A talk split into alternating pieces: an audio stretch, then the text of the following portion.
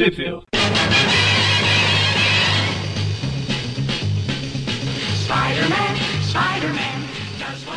Bem-vindos a mais um Trip View Classic. Eu sou o Maurício.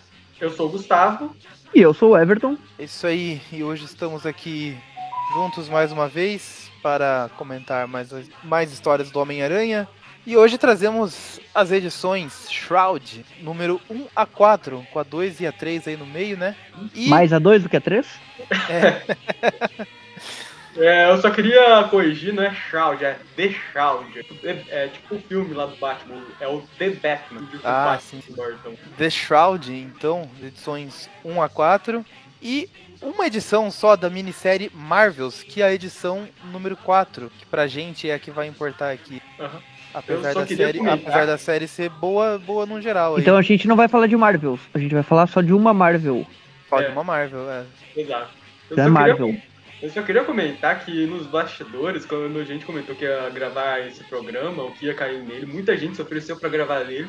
Eu fiquei legitimamente surpreso com o De um jeito que não se via no Mortalha. View Classic há muito tempo, né?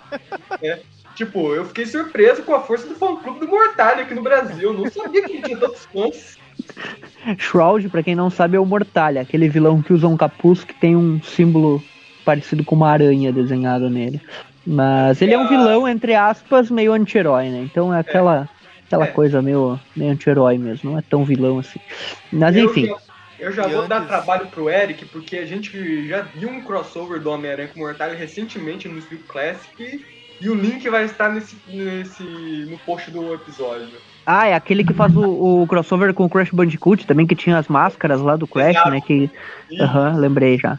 É, e antes de passar a bola pro Everton, só comentando que todas as edições que a gente vai estar comentando foram publicadas aí entre janeiro e abril 1984, não, 1994. Um ótimo ano, um excelente ano. E, e Everton, se o pessoal quiser ler no Brasil, onde que elas saíram? Vamos lá então. Ah, a Shroud, né? The Shroud 1 a 4 é uma minissérie do Mortalha que nunca foi publicada no Brasil, surpreendendo o total de zero pessoas, né? Ah, já a Marvels é uma, é uma minissérie da Marvel que foi publicada dezenas de vezes no Brasil, né?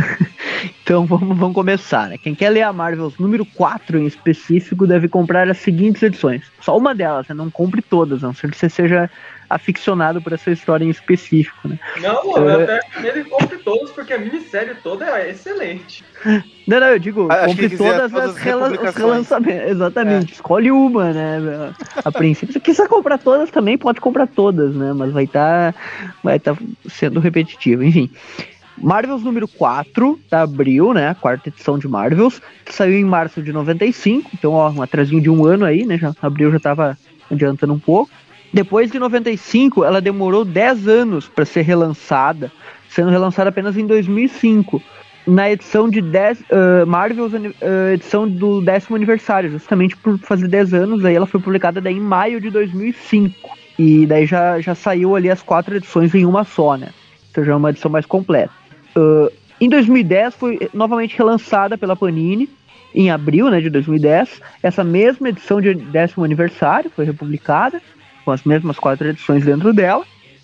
Em 2005, que eu não comentei, mas essa mesma edição ela saiu tanto em capa mole quanto em capa dura, que muda a capa, né? Muda a capa. A capa do capa dura ela é uma capa do Homem-Formiga, aquela que eu não acho tão legal, sinceramente. Mas a outra edição de aniversário ela tem as quatro capas assim na capa dela, eu acho mais mais bonitinho. Ah, depois em 2013 ela foi lançada na primeira coleção da Salvat, aquela coleção de graphic novels, né? Capa preta chamada, ah, a número 13. Ela saiu em novembro de 2013 e essa tem a capa do Homem-Aranha. Aí, pra quem quiser comprar essa capa preta, ela tem uma capa do Homem-Aranha, aquela dele de cabeça para baixo. Em 2017, ela saiu de novo pela Panini, daí, já faziam sete anos que a, a Panini tinha publicado aquela edição em 2010, agora ela vol- voltou a publicar em uma edição só, todas as edições, só que de novo com aquela capa do Homem-Formiga, que eu não acho tão da hora, saiu em setembro de 2017, só com o nome de Marvels, só, só escrito Marvels mesmo, não tem nenhum outro subtítulo dessa vez.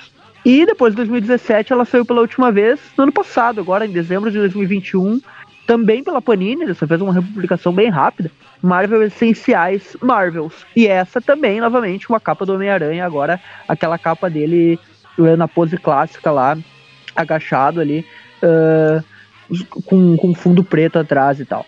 Então a gente tem três capas do Aranha diferentes aí para quem quiser, né? Tanto da Salvat 2013 quanto essa do ano passado agora, quanto a clássica lá da, da lente mostrando o Duende Verde, que foi lançada na Abril lá em março de 95. Então são todas essas edições aí para quem quiser comprar Marvels, tem várias opções.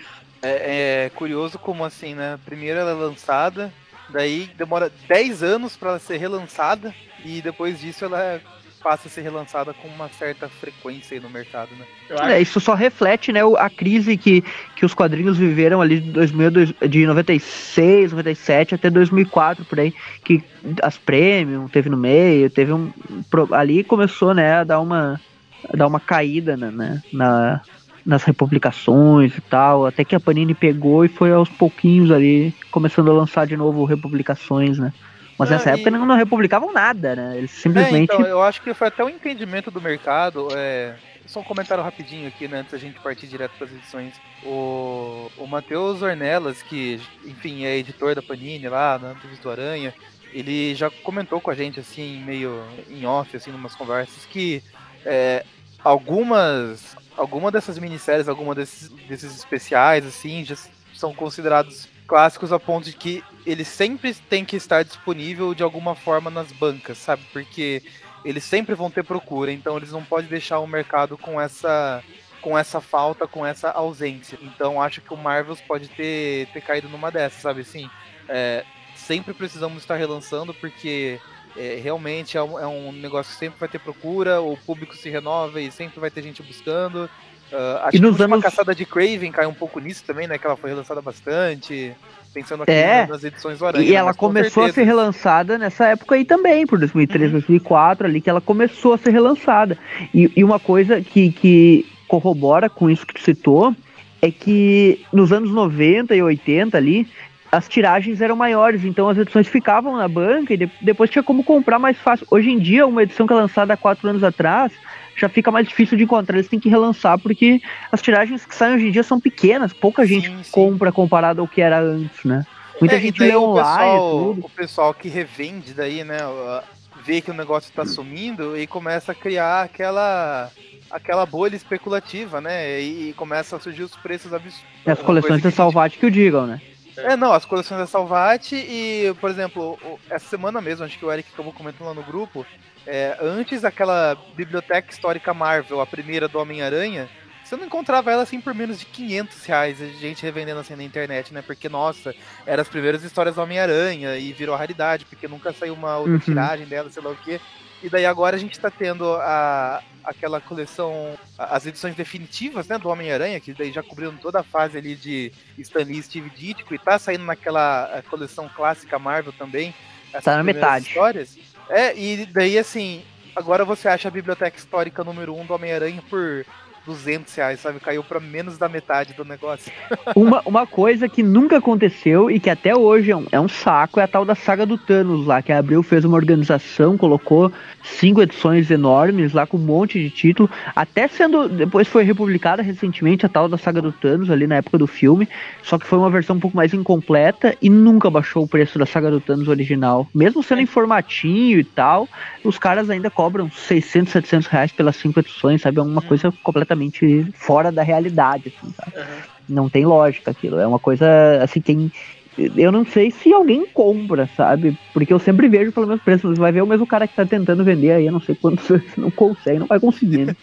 Uhum. Eu só queria comentar que vocês falaram que teve um espaço de 10 anos do primeiro Marvels até a republicação, e ia falar brincando, mas comigo e falando sério que esse foi o tempo que levou pro Marvels virar um clássico. Porque assim, eu acho que um bom jeito de saber se uma coisa é um clássico mesmo é esperar 10 anos e ver se as pessoas ainda vão lembrar que aquilo aconteceu. Se lembrou que aquilo aconteceu depois de 10 anos, é bem provável que seja um clássico. Nossa, eu lembro da, da minissérie do Mortalha depois de 30 anos, então com certeza ela virou um é. clássico. E falando em clássico, então, a gente vai começar aqui com a minissérie do Mortalha. Claro. The Shroud, né? The Shroud. É o que todo mundo aqui quer. Que as pessoas que estão baixando. Exato, exato. A gente traz o que eles querem aqui pro começo do programa, né? Exato. Deixa essas porcaria, esses Marvel que ninguém liga aí pro final. Eles desenham esquito lá, né? É. Aqueles desenhos nem parece que é de verdade neles. Bom, a minissérie ela é roteirizada, né, pelo, pelo Mike Barr e desenhada pelo uh, Wiman, né? MC Wiman. MC Tipo, Wilman. MC, MC Wiman, ele é, ele é MC nas horas vagas, né? É, Eu só queria comentar que esse Mark Barr aí, ele é um grande nome da DC no caso do Batman, já que ele escreveu algumas histórias clássicas, porém violentas, do Homem-Morcego. Isso também justifica umas certas semelhanças com o Batman que a gente vai ver nessas edições aí do Mortalha. Aham. E o Malcolm Jones é o arte finalista, só pra, pra comentar aí. Mike Thomas nas cores, Joe, Joe Rosen nas letras, isso não interessa muito, né? Editor-chefe Tom DeFalco, e é isso. Ah, a história, então, ela só se chama O Mortalha, né? não, é Passado Mortal, ali embaixo. Ah, é. Deadly Pest é parte, parte 1, é, de- é É. Passado Mortal. Passado Na Mortal, capa é só o Mortalha, na capa é só o Mortalha, mas ali Uhum. tem um subtítulo Passado Mortal, parte 1. Homem-Aranha, aliado ao inimigo, está na capa e o Homem-Aranha aparece na capa, então eles já querem farmar ali os leitores, né? É, Exato, mais aquela um, né? coisa- é aquela coisa que a mulher Hulk já brincou, né? Coloca o Homem-Aranha e o Wolverine na capa pra vender, né? Vai dar certo. A gente viu nesses anos 90, a gente vai passar por muitas dessas minisséries de super-heróis desconhecidos justamente porque eles botaram o Homem-Aranha na capa. E basicamente a história começa com o Mortalha invadindo ali uma guerra de gangues, tá correndo, acho que é num cais, né? Ah, e eles estão ali, né, com as transações ilegais e, e, e, guerreando entre si por motivos diversos. O Mortalha chega lá pra invadir, pra, pra hum, combater o crime, né, basicamente. Ele vai lá, bate nos caras, os caras batem nele de volta, né? Só para comentar, o- essa de combater o crime, é, é, ofi- é, pessoalmente o Mortalha tá aí para combater o crime, mas oficialmente ele tá aí para deter uma guerra, para acabar com duas gangues que não são subordinadas dela, dele. Pra quem não sabe, o Mortalha ele é o besouro verde da Marvel, ele é o super-herói que se faz de chefão para combater os bandidos. Tem algo parecido no título do Wolverine em 1988, uma personagem Assim, chamada Tigre. É, chamada Tigre, né? Que é, a, que é a mafiosa lá do crime, mas que não permite tráfico, não permite ah, assassinatos e tal. É, é uma coisa É meio muito- bizarra. É, a- é a chefona do crime do bem, né? Não, não permite Isso. concorrência, né? Fica, é mais conveniente pra ela. Isso, não. Ó, eu sou chefe do crime, não pode traficar, não pode roubar, não É. pode matar, não pode cometer crime, tá? Eu me pergunto o que, é que os capangas dela fazem o dia todo, né? Se eles ficam lá só no estabelecimento deles lá, mexendo no celular, fumando. Eles ameaçam, tipo, eles chegam na rua assim, olham que tem uma pessoa andando sozinha, elas começam a seguir assim, só pra, pra dar aquele susto, e daí, tipo, o pessoal acha que vai assaltar e pergunta, não, calma, não vou assaltar, não, não, só Eu olhando. acho que ah, o que ela permitia mesmo era contratar editoras, né? O pessoal bate, assim, ó, a gente não faz nada disso, mas vocês podem bater no pessoal e cobrar uma, uma propina por Isso. proteção. É basicamente uma milícia, né? Sendo bem sincero, é, uma, é o tropa de elite ali da, da Marvel, né? Em Madripoor. Mas no caso aqui a gente tá em Nova York mesmo, né? Acredito eu. que não, Acho que fala aqui, né? no recordatório que é o Pier ali, que ele tá em Nova York. Ah, bom, Que aparece aqui numa página o cara que vai ser o vilão dessa história, eu olhei a primeira vez e pensei que era o Nick Fury. ah, e eu pensei que o carinha que tá com a arma ali, um dos líderes de gangue, era o Ed Brock, porque nessa época o Ed Brock já tava deixando o cabelo dele ficar com mullets, né? Na época Pois do é, professor letal ali. É, os anos 90 já tinham chegado. Anos o 90, Venom, todo né? mundo tava deixando o cabelo com mullet. Ah, eu acho legal o Ed, Brock, o Ed Brock de mullets, mesmo as minisséries dele sendo uma bosta, eu acho legal, acho que combinou, acho que ficou da hora. Eu, eu Sei, curto acho da o hora. Ed Brock de cabelo comprido. Mano, Porque, tipo, não é comprido, sabe? É tipo o chitãozinho chororó, sabe? Não é comprido, é, é no ombro ali, sabe? É um mullets, aquele classicão. Que o Ben Exato. Riley também usou uma época. O Alistair Smite também ficou com mullets uma época. Oh, ele, ele usava mullet no desenho dos anos 90. É, nos desenhos, nos desenhos dos anos 90 ele também deixou. não me Uma engano, galerinha. Na época que o Ben Haley também usava mullet. Sim, sim, na época do Romitinha desenhando. O Romitinha que estava um pouquinho longe do seu auge, né? Segundo Ele estava chegando no auge. É, Então, tava, tava anos- caminho, não. tava caminho. cinco anos do auge aí, quatro, cinco anos do auge. É, Mas enfim, aí. daí, daí tem a o, o policial ali, né, atacando os caras. E, e um- lá perto, né, daí troca a cena e tem justamente esse esse cara que é o Nick Fury misturado, né, uma fusão do Nick Fury Jr. com o Nick Fury tradicional, né. olha o cara gigante olhando aqui bem pra ele, né? Ou pelo É, menos cabecinha bem pequena. Quando eu olhei assim, de primeiro pensei, ué, o Pantera Negra tá nessa edição, depois vi que ele tinha uma parte do cabelo branco. Porque ele usou um uniforme parecido com o do Pantera Negra. Sim, não, eu olhei esse uniforme azul com essas coisas de couro cinza, aí eu pensei Shield, eu, li- eu vi o cabelo branco lá, eu pensei Nick Fury. E, e daí, no caso, tem esses personagens aí, né? Esses dois.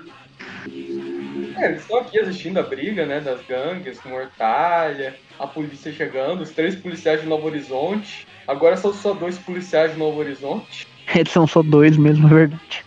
O cara tomou dois tiros no coração, né? Eu não acho que ele vai sobreviver. E esses dois personagens, eles são tipo auxiliares, né? Pelo que eu entendi. Eu não, não, não entendi se eles são muito. Se eles são tipo. Eles não tinham aparecido antes, né? Eles são personagens novos. Eles, acho que eles começaram a aparecer aqui. Ah, vamos criar um background. Um, um, um, um leque aí de personagens secundários pro Mortalha, né? Criaram esses dois carinhas aí, né? Eu acho que eles pensaram assim, já que o Mortalha é o Besouro Verde, vamos dar pra ele um caco. Desse cara aí é o gato, né? Que ela chama de The Cat. E, o, e, a, e a mulher é a rata, ou mouse. Olha, eu até eu brinquei, né, falando que era o Caco e o nome dele é Gato, é quase parecido. É, é o gato e a rata, né? E daí, o que, que isso tem a ver com Mortalha, não me pergunte, né? Mas enfim, são os sidekicks dele, os incríveis amigos do Mortalha. Será que faria sucesso essa série animada aí? Caras, os caras na cadeira. Nossa, eu tô olhando pro quadro dele atirando uma metralhadora do, de trás desse cara. Eu acho que ele não é grande, não, ele só tem uma cabeça muito pequena. Uhum. E daí, enfim, continua ali a guerra de gangues, eles explodem tudo, né?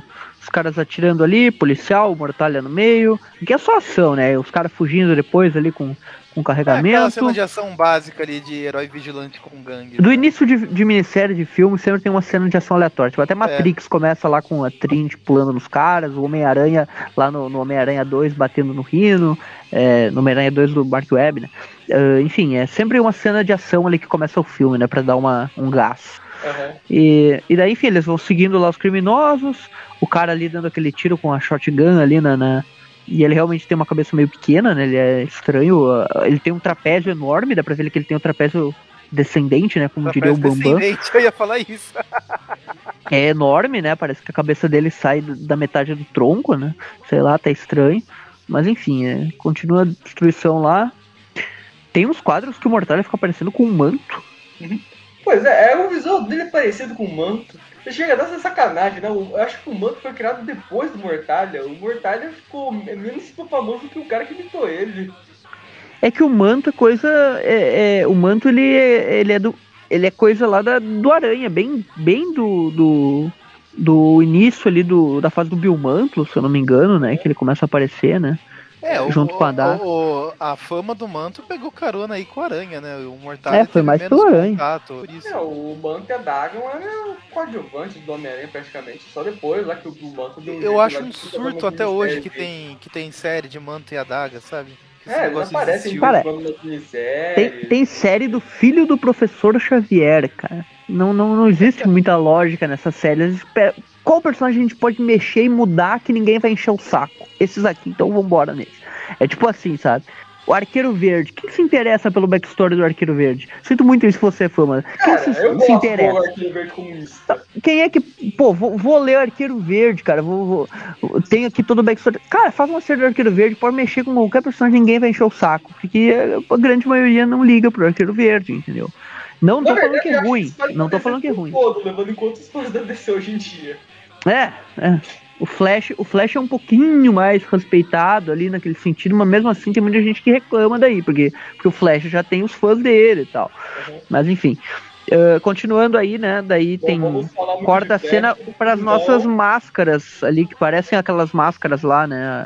É, as máscaras da. É, aquelas máscaras do Mortalha, ele levou embora aquilo, né? Tá colecionando a referência. Aí do nada, né, aparece aqui ó, esse cara aí, esse sujeito, o que parece o Ed Brock, né? Só que ele tem um cabelinho preto no meio da cabeça, bem estranho isso. Aí chega É aí, uma mecha. aí ele chega aí pra namorada dele, o conflito com Mortalha tá aí, corrupção. Eu dele. achava que esse cabelo preto no meio era uma sombra, cara. Não, ele tem Bom, mesmo, é bizarro. O cara pintou. Ele Ou Tem ele pintou faz- a lateral de loiro, ou ele pintou o meio de preto. Tem gente que faz luzes no cabelo, ele fez sombras. Tipo vampira com aquela mecha branca dela, né? É. Bom, daí o Mortalha tá interrogando o maluco ali, né? Que é o tal do King, né? Olha só que nome original, né? O rei. É, e daí ele vai até a casa do cara lá e começa a obrigar ele a cooperar lá com, com os métodos dele. E daí, tipo, a gente descobre que o nome do King é Garrick, porque chega lá a mulher lá, né, também. Ele só, ó, o Mortalha só vaza ali e fala, ó, se livra da mulher aí que eu quero conversar sozinho com você aqui. E, e o nome dela é Amara, né, cara? Eu olhei ali Amara, loirinha assim. Será que não é a Magma dos Novos Mutantes? Que ela é parecida, né? O nome dela é Amara, se eu não me engano. Mas não é, não é ela, Amara, não, provavelmente. me engano, não, não, não era. A Mara, será que ela era brasileira? Não lembro se ela era brasileira. Ela era brasileira. Ah, legal, E ela, É, o- a Mara Maravilha. O Mancha lá, que brasileiro. no tipo O Mancha Solar, isso. E, e ela é loira, assim, e tem esse cabelo comprido e tal, mas não é ela, não. É só uma personagem aleatória. Enfim, e daí ele tá ali conversando com. Ela conversa com o cara ali. E ela fala, não, daqui a pouco eu falo com você e tal. Aí, enquanto isso, voltamos pro Man. Eu quase chamei o Mortalha de Man. O Mortalha e seus incríveis amigos. E daí eles estão falando ali, tem um gravador embaixo da, da gaveta, né? Que ele guarda uma arma e ela tá escutando tudo ali, tipo, aham, só, só esqueçam que eu estou aqui, né? Escutando toda a parada ali. Então ela já sabe que o cara é um bandido, né? Aí a gente vai pro Mortalha, ele vai ler uns papéis e ele vai. nisso Vamos ele vai lembrar a origem? Uma origem muito parecida com a do Batman. E a gente descobre por que que ele tem aquele símbolo na testa, né? ah, aquele, aquele símbolo do capuz dele, né? Ele tem tatuado isso na testa. Daí tem a lembrança ali, né, da, da origem dele. Olha, É. os pais dele tomaram um tiro em um beco. Exato, os pais dele parecem que eram ricos também. Aí. Depois, ele jurou depois de assistir um teatro. a. Depois de assistir um teatro com morcegos. Aham. Com A certeza mãe esses dele, caras por acaso, foram. chama Marta. Pois é, Por né? que você disse esse nome? Ele começou a treinar e tal, só que coincidentemente dessa vez morcegos não entraram pela sua janela, então não vão basear em morcego, mas vão usar capa preta, vão usar a roupa preta, ah, vão usar um carro, veículo aqui tecnológico, vamos ter dois Robins aqui, só que em vez de Robins vão ser gato e rato. ah, enfim, Ah, ele também foi pro Oriente treinar com monges, né? Aí nisso. é o super treinamento. Aham. Os monges marcaram a testa dele a ferro, aquele símbolo do Mortalha. Isso, ele teve todo um treinamento ali, daí aquele símbolo do Mortalha lá. ah, ah, é meio que como ele fosse simbólico, assim, esse cara é o escolhido aí pra se tornar um Mortalha e tal. E daí ele ganhou esse, essas habilidades aí de se esconder nas sombras, enfim.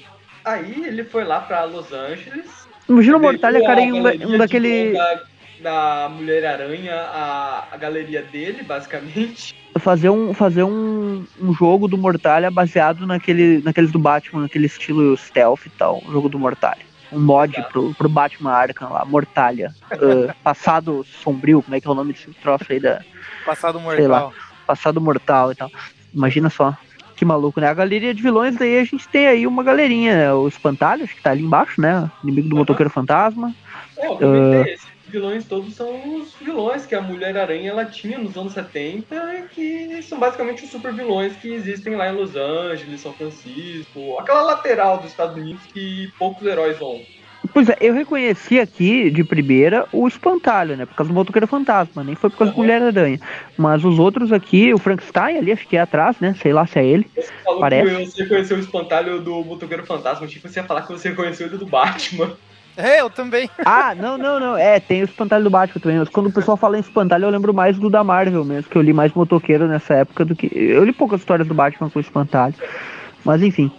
Ah, e os outros ali eu não sei. Eu só. eu Acho que é o, Fra- o, o Frankenstein, né? Atrás ali. Tem Não o sei se é ele. Jimmy, a Mariposa, tem um dos irmãos Green aí. Ah, é, o tem, irmão uma Green, né? Tem uma mina lá que eu eu não lembro o nome, que ela tem poderes sobrenaturais. Isso daí é tudo vilão da Mulher-Aranha. Se um dia a gente Beleza. fizer programa sobre essas edições da Mulher-Aranha, a gente comenta ele. Esperamos que não. Mas enfim, passando ali, a gente, a gente vai para o próximo dia, né? O dia seguinte. E a gente vê ali o agiota, né? Pois É é, o, cara, o isso- detetive, o detetive Duloc da série animada do Batman lá também, né? Pois é, quando eu vi esse cara pela primeira vez, eu lembrei direto do Bullock, do Harvey Bullock. É. Eu achei que era ele. O Harvey Bullock, se não me engano, ele. Não, ele, não- ele era uma criação original do desenho ou ele já existia nos quadrinhos Não do Batman? faço também? ideia, não faço ideia. Eu, eu não, não li Batman, então. É um inspetor Corn Gold, né? Inspetor Milho de Ouro. Eu ia falar é, milho de ouro, olha só. Bizarro. É, realmente ele fica milionário, né?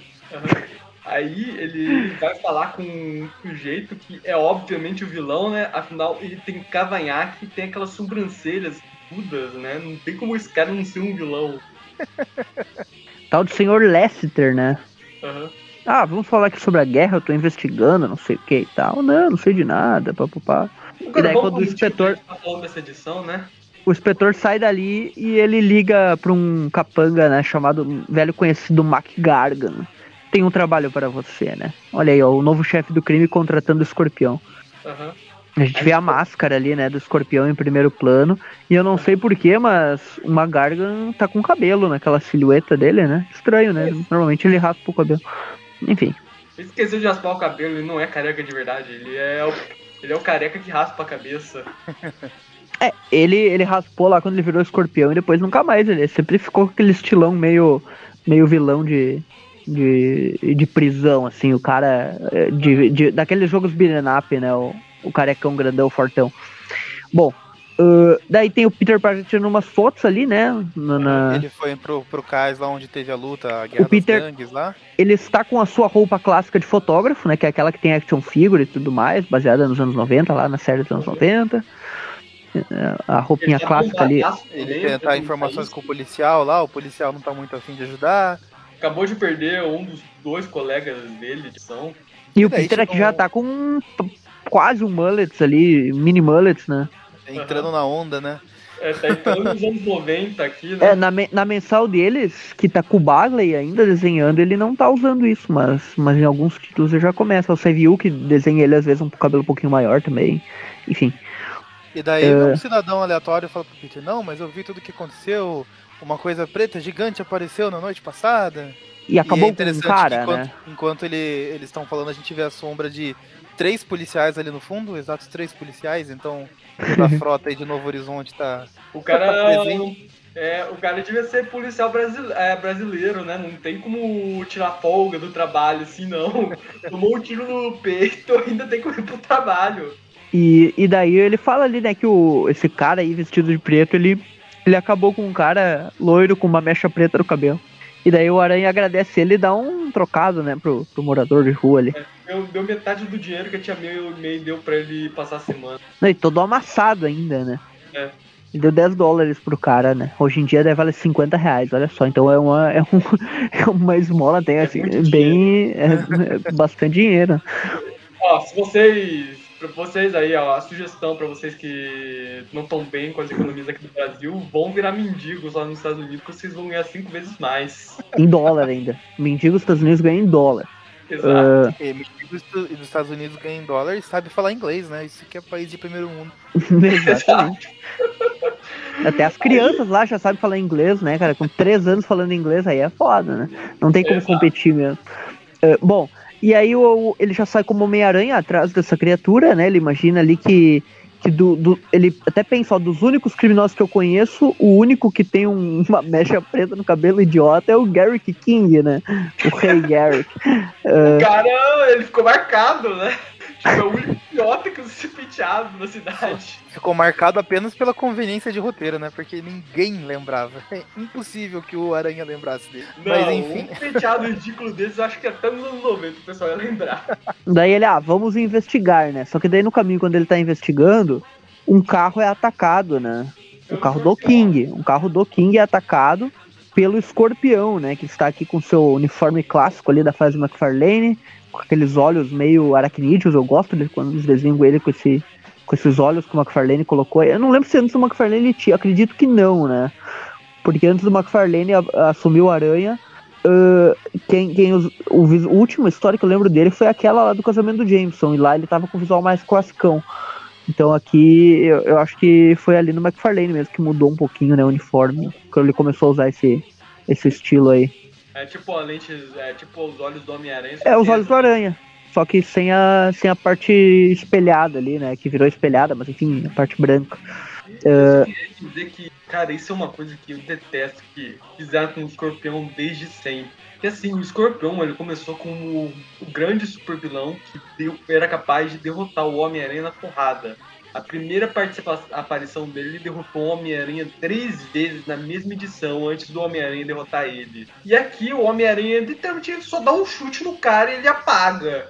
É, eu acho que a última história que a gente leu, realmente aquela do casamento do Jameson, ele aguenta bastante porrada, ele luta bem e tal, mas depois ali do McFarlane, mesmo na edição do McFarlane ali, o Rino já destrói ele com, em duas páginas, sabe? O Rino e o Chicote Negro, se eu não me engano, que foram contratados pelo, pelo Justin Hammer naquela história. É. E daí depois tem a Gata Negra também, zoando ali com. jogando ele numa piscina. Ah, ele da uh, noite dos Magaranhas, né? É, apareceu na dos Magaranhas também, também levou porrada. Uh, é, o escorpião tem esse negócio. A da Cata assim, Negra. Né? Cara, ele... o Homem-Aranha sem poderes saiu, sai, se saiu bem com ele naquela mini, uh, aquela minissérie, não, aquela Homem-Aranha anual 4, acho que é, da Abril, né? Que ele também enfrenta. Inclusive a capa saiu com ele, né? A capa no Brasil saiu com ele, em vez de sair com o Camaleão, né? Que é o principal é, vilão, né? O, o Escorpião, uh, ele teve dessa, né? Tipo, ele começou como um vilão mega perigoso e depois ele foi caindo meio pro bucha. Mas acho que é porque o, o, o McGargan, ele é meio assim, né? Ele é meio esquentado, ele não, não pensa Ele é muito assim, estourado, né? É, ele é, realmente ele é estourado, impulsivo, então assim... Você ele saca, o merda. Peter saca é. isso dele, meu, é muito fácil você, você Inclusive, dele com, dele com a isso. série animada é. explorou muito bem isso, porque ele começa a se irritar e fazer bobagem, e aí o Aranha com, começa a conseguir sair na porrada com ele no momento que ele começa a se irritar. E daí o Aranha vence ele justamente pela impulsividade dele, né, na, naquele choque elétrico. E vocês lembram que quando ele pegou o simbionte do Venom, todo mundo pensava, pô, agora o Venom vai ter os poderes do escorpião, não sei o que e tal. Ele virou um bucho de canhão completamente, Cara, sabe? Facadas humano, todo mundo batia no Venom na época. Cara, o Venom caiu ali num nível que demorou, né, pra, pra voltar pro, pro. Primeiro foi pro Flash ali e tal. o simbionte do escorpião pra ver se ele parar de apanhar tanto, né? Parece que o simbionte tava deixando ele mais fraco em vez de mais forte. Exatamente, ele só apanhou. Cara, apanhou pro Antivenom, ele apanhou pra Miss Marvel, ele apanhou pro Aranha em duas páginas, em uma edição lá. Cara, eu lembro que uma época que eu tava voltando a comprar Aranha, cara. Tá voltando, não, eu tava. É, foi ali na época que eu comecei a comprar as clássicas. Eu pensei, pô, vou pegar algumas atuais aqui e tal. A Panini tava lá pela número 101, 102, daí tinha uma capa bem maneira ali na 103, sei lá, com, com o Aranha saindo na porrada com o Venom McGargan. Eu pensei, tá, vou comprar essa daqui. Daí eu cheguei em casa e aquela história. ele tava nos Vingadores Sombrios na época, né? Do Reinado Sombrio. Ah, é, é, e aí o Aranha com. Ele pega um aparelho lá sônico do Quarteto Fantástico e em duas páginas ele espanca ele, tipo. Literalmente, na primeira aparição do Ed Brock, ele usou uma arma sônica que não durou duas páginas. E aqui com o Gargan, ele derrota em duas páginas o maluco hum. e joga num bueiro, literalmente. Tomou o lugar dele. Tomou o lugar dele, exatamente. E daí ele vai lutar. O verdadeiro vilão da história é o, é o filho do Wolverine, cara. Que ele luta daí com o filho do Wolverine. Porque, porque daí dura toda a edição lutando com o filho do Wolverine, sendo que o Venom, que era a capa lá, tomou uma porradinha e, e, e tchau, né? O, o Gargan, ele é tipo aquelas cenas de filme que às vezes até zoam, né? Tipo, os caras estão andando no corredor, aí alguém pega essa pessoa pela boca, ata pro armário, dá uns segundos e a pessoa sai vestindo como ela. É, é isso que o Homem-Aranha fez com o, Mark, com o Venom numa edição que você comentou. Pois é, nessa época ele se disfarçava de Homem-Aranha, né, também. Bom, uh, e daí o Aranha desce a porrada nele, o, o, o Mortalha aparece, né, quando o, o escorpião já tá caído ali, e Começa e daí o. É, ele também bate no escorpião, claro, obviamente. Uhum. Aqui o escorpião pelo menos já tá com a desculpa de estar tá enfraquecido. Tudo bem que o enfraquecido é ter tomado um chute, literalmente, do aranha, né? ah, mas foi um chute bem dado. Pegou, é. pegou bem na hérnia do escorpião, né? Ele tá bem fraco aí. Aí o aranha vai lá, causa um acidente de carro. Tá perseguindo ali o os homens armados. Dá uma de mistério aqui pra, pra cima do escorpião, né? Cria várias cópias dele pra porrada. Cara, olha a quantidade de teias desenhadas na aranha nessa que ele tá batendo nos bandidinhos ali enquanto o Mortalha luta com o escorpião. Meu a quantidade Deus. de teias dele tá me lembrando muito o aranha do Dítico. Sim. Não, pra mais ainda, né? Pra mais, né? Porque o do Dítico ele também tinha esse lance, né? De fazer muita teia. Uhum. O Romita começou a espa espaçar um pouco, né? É. Aí, enfim, é, é porradaria, né? O Homem-Aranha também se mete no meio da porradaria contra o escorpião. Aí a edição termina aqui com os dois caídos no chão, né? enquanto o escorpião ele acende um negócio de fogo lá pra acender um barril de gasolina que vai explodir os dois, né? E na, na próxima edição, boom. Bum, acabou, explodiu. É o fim do Homem-Aranha, ele morreu na explosão, acabou. Exatamente. É. Acabou, ah, morreu na segunda edição de Shroud, né? Em 1994. Tudo que vocês ouviram nos previews normais foi a gente inventando histórias ruins de propósito pra poder falar mal delas. Então a gente vai pra segunda edição que tem uma capa muito legal do escorpião com, o- com o Mortalha, né? E essa capa realmente ficou, ficou bem legal. Eu gostei dela. Achei o contraste das cores ali, né? Verde e azul ficou legal. Ficou, ficou legal. Verdes da, tipo, a máscara do escorpião, ela é o mesmo verde das luvas e da cueca. É. Tá, isso ficou estranho, né? Normalmente é tudo da mesma cor, mas sei lá, a capa ficou legal. Ah, essa segunda parte do passado mortal aí se chama o Ferrão Mortal, né? Ferrão da Morte. Exato. E a mesma equipe, né? mes- mesma equipe, só que além do Wiman lá, o, o MC Wiman no, no- nos desenhos, é o Malcolm Jones terceiro, né? Aí, Também tá né? junto com ele. Aham. E a história começa com o Mortalha, agora só o uniforme dele não tá, não tá colorido da forma correta nessa página, né? Tá, tá o uniforme normalmente é azul, agora tá preto. Exato. Menos as luvas. As luvas continuam bem azuis.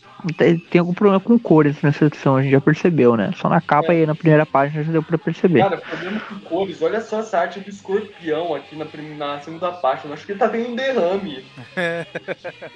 Pois é, tá estranho. É, o escorpião faz aquela clássica de vilão que sai, sai contando vitória, e aí, ah, não tem como eles escaparem, blá blá blá.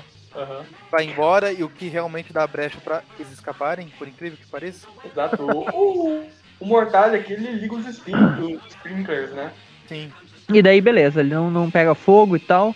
E ele já consegue emboscar o escorpião, né? Tipo, ele aparece na frente dele. Parece aquela mulher do pica-pau, aquela que enganou ele pra ele ir pra casa dela. Aparecia em tudo que é canto, sabe? Abria a geladeira, tava aquela, aquela pica-poa lá, sei lá o que, que era aquele, aquela mulher aquela criatura bizarra lá, aparecia. Não sei se vocês lembram disso daí. Lembra? episódio. Pois é, aqui o Mortalha ele tá fazendo a mesma coisa. Tipo, o maluco tá, sei lá, ele abre, a, abre o sótão, tá a cabeça da pessoa ali, né? Parece um Mortalha na frente dele. E. Aparece o Mortal e fala, né? Achou que eu tava brincando? que nem. É. Que nem o Júlio. É, e aí ele pega o escorpião pelo. Cara, o, o escorpião realmente ele tá nerfadaço ali. Ele pega o escorpião pelo rabo e começa a girar ele, sabe? É uma É. coisa, né? Eu acho que hoje em dia as pessoas esqueceram que o escorpião ele tem poderes iguais a superiores ao do Homem-Aranha. Porque normalmente também quando ele fica sem a roupa dele, essa é desculpa pra qualquer um descer a porrada no escorpião. Eu acho que até Não, o Deadpool, é. A roupa é só, é só pra cauda mesmo. roupa. A roupa é só a cauda mesmo. Ah, ele tem uma força teoricamente maior, né? Que é, que é do Aranha até um, um pouco maior. Eu não lembro se é 12 ou 13 toneladas, mas é nessa faixa. Enquanto a do Aranha é 10, né? Ah, mesmo assim, né? Ele, ele apanha fácil. E aqui o Mortalha tá batendo nele. E o Mortalha, se eu não me engano, ele não tem uma grande super força, não, hein? Não, ele tem a força proporcional de um homem comum. Sim, treinado. Só. Exato. E aí ele pega pela cauda o escorpião, joga longe, o aranha só imobiliza ele, ele terminou o trabalho. É. Cara, realmente não. Aqui, aqui a coisa tá, tá bizarra, cara. Ele realmente foi derrotado com isso. Isso não faz sentido nenhum aqui. Isso realmente aqui não faz sentido, cara. O escorpião, ele. Ou não era uma guard, era alguém se passando por ele, porque ele tava com cabelo, sei lá. Ou, ou o roteirista avacalhou, que não sabia quem era o personagem. Porque ele. Ele não foi nem derrotado por um soco assim que nocauteou ele. Ele foi só lançado contra uns barris ali que, tipo. Não tem como ele ser derrotado com isso, sabe? Ele realmente desmaia com aquilo. Exato. Eu só queria comentar que nessa cena que o Mortalha ele tá pegando o escorpião e indo embora, eu acabei de assistir aqui a dublagem de Demon Slayer e imaginei um Mortalha dando um tapão na bunda do escorpião. Não sei porquê. É o mesmo jeito que o Homem-Aranha pegou a Cristal em uma edição antiga lá, né? Eu que o Aranha ficou acho que metade da edição segurando a Cristal daquele jeito. Cara, o Homem-Aranha e a Cristal eles não estavam se segurando aquela edição. Eu, eu não acredito que nada não tenha acontecido entre eles depois que Eu- aquela edição acabou. Eu acho, eu não lembro se é da época que o Claremont tá nas team-ups ou não, ou se o Barney tá nas team-ups, aliás, ah, que o Barney fez um monte de team-up, né? Ah, e, e ele fez a edição, tipo, e a cada quadrinho do Aranha com a Cristal era tipo um flertando com o outro, sabe? Parecia que não, vou fazer o Aranha ficar com a Cristal depois dessa edição. Foda-se que é team-up que ninguém vai lembrar. Vamos fazer o Aranha ficar com a Cristal, né? Aí, E, enfim. né, Ah, o Aranha joga um rastreador ali, né, na capa do Mortalha. E o o Mortalha, Mortalha, depois de. é, te destrói também, né? Já destrói, tá nem aí, né? E o Aranha, droga, perdi o Mortalha de novo, né? Uhum. Aí vamos aqui pro escorpião, ser psicologicamente torturado pelo Mortalha, né? É o totem do escorpião ali que apareceu, né, pra encontrar ele. É o agora totem, ficou aí. bom, tem coisa Agora sim, totêmica, agora. Agora Só virou o- totêmico o negócio. É já, o- já gente É o espírito animal, ainda. né? O espírito animal dele. Romitinha no auge. E parece que esse, esse, esse efeito que eles usam pra mostrar dentro da mente do escorpião é, parece os raios do destrutor lá, né? Do, do- aquele, aquele circular lá que ele usa, aquela roupa dele bizarra lá. Ah, tá. Na não. página que tem esses círculos ainda, porque ah, na próxima Sim. página ali tem uma hora que aparece a, a cabeça do, do Mortalha ali encarando o escorpião. E lembra muito, não, não sei se vocês chegaram a ter contato com esse tipo de coisa, aquelas revistas que eles imprimiam em 3D, sabe? Que Parece mesmo, né? O É. jeito que foi impresso, que foi pintado, sei lá, Aham. ficou estranho. você tinha que usar aquele óculos daí com, com uma lente totalmente Aham. azul ou totalmente vermelha e dava a impressão que o desenho Dá saltava mesmo. das páginas. Eu lembro que tinha uns Tazos assim, que eles eram Ah, meio em não, 3D. meu, nos anos 90, finalzinho de 80 até, o pessoal descobriu o 3D, começou a sair. Tudo que era possível eles colocavam em 3D, meu. Era, era Os jogos em 3D, filme em 3D, era tudo, né? E daí, bom, daí o escorpião continua ali sendo torturado psicologi- psicologicamente, ele tá acorrentado lá. Cara, essas correntes não vão prender o escorpião, sabe? Em nenhum lugar. E ele tá com um capacete arma X ali, né? Eu não sei não, o Mortalha acabou de apagar o escorpião num golpe. Eu não duvido que correntes comuns segurá-lo agora. Tá muito estranho, cara. Mas enfim. E daí tem corta pra cena, né? O escorpião, ele só jogou as correntes em cima. Tipo, o cara tá tão nervado que nem é- precisa barrar ele com as correntes. O peso das correntes vai deixar ele preso no chão, né? E daí ele fica lá brincando com o, o resto do que sobrou do, do rastreador aranha. Enquanto Ah, dá uma olhada, isso aí deve ser um rastreador, algo assim. Aham. Voltamos pro cara da mecha de cabelo escura, As né? sombras. Exato, o cara vai. Aham.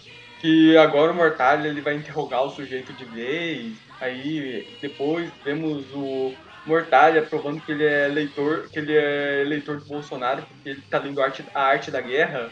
Eu pensei que ele era fã do Kratos, mas tudo bem. É, e daí ele. E daí ele, ele, ele tem umas 10 cópias do mesmo livro, né? Dá pra ver ali que na capa dos livros dele ele tem. Ele tem vários com essa cor, né? Não sei porque ele quer. Todos os livros dele são dessa mesma cor, né? Ele compra na mesma livraria, né? É a é mesma editora. É, eu ia falar, é tipo o pessoal que vai comprar todos os oito relançamentos de Marvels, né? Ele quer comprar muitas vezes a mesma história. Exato, ele é muito fã de arte da arte E da ele guerra. tá investigando ali, né? uh, ele tá investigando ali no Lester, lá naquele cara lá da, que, que, que mostrou o inspetor lá, né?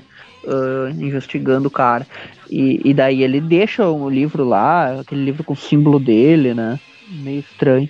Aí, vamos pro Mortalha, entrando em ação do mundo, né? Ele tá invadindo um prédio aí pra obter evidência. Do chefe do, do crime lá e tal. Exato, o cara que contratou lá o escorpião mais cedo. No dia seguinte vemos o cara puto aí com aquele policial, né, que invadiram o escritório dele. Exato, e daí ele tá lá, né? E, e ele. E daí, legal, tem uma mulher olhando numa porta ali, né? Muito, muito aleatório. Daí ela. ah, ela fala que o King queria falar com ele, não sei o quê. E daí ele atende o telefone. Ele tem um rabo de cavalo, né? Agora que eu fui ver. Nossa, ele tem. Quem tinha notado? Hum, Estranho. Ah, bom, e daí ele fala. Ele fala com o cara e o King já fala, o que, que você tá querendo aí? Mandou o escorpião atrás de mim, não sei o quê. Ah, basicamente ele fica ali conversando com ele enquanto o Mortalha tá só de olho lá atrás, né? Tipo, meio que fala com ele aí que a gente vai ter que descobrir o negócio, não sei o quê. Meio que pressionando o cara, né? Aí vamos aqui pro, os, pros incríveis amigos aqui comentando lá sobre o trabalho lá, enquanto o Mortalha ele vai invadir aqui um, um, um prédio antigo, né? Um, não sei nem se é um edifício, parece que é um castelo quase, né? Tem estátuas de Buda. É como se fosse a, o pessoal do culto lá do Mortalha, né? Eu lembrei na hora. Ele tem que visitar o culto dele, né? Inclusive. Porque ele- Porque aquele livro que ele tinha do símbolo do Mortalha pode ser um indicativo que ele conhece essas coisas, sei lá. E enfim, daí vai para volta pra casa do King. Essa mulher tá parecendo demais, né? Ela vê a arma lá e tal.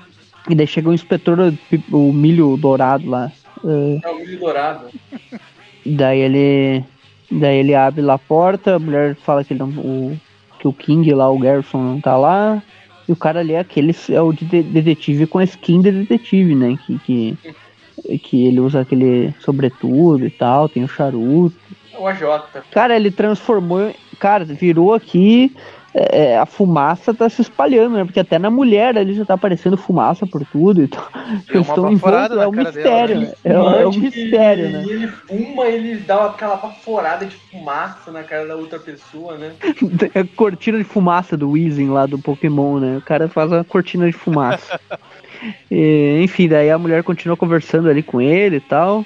Enfim, a- basicamente é, ela pega o telefone ali uma hora e, e vê como é que ele. Não sei se, que- ele, se ela ia grampear o telefone, sei lá o que, que é esse bagulho aqui.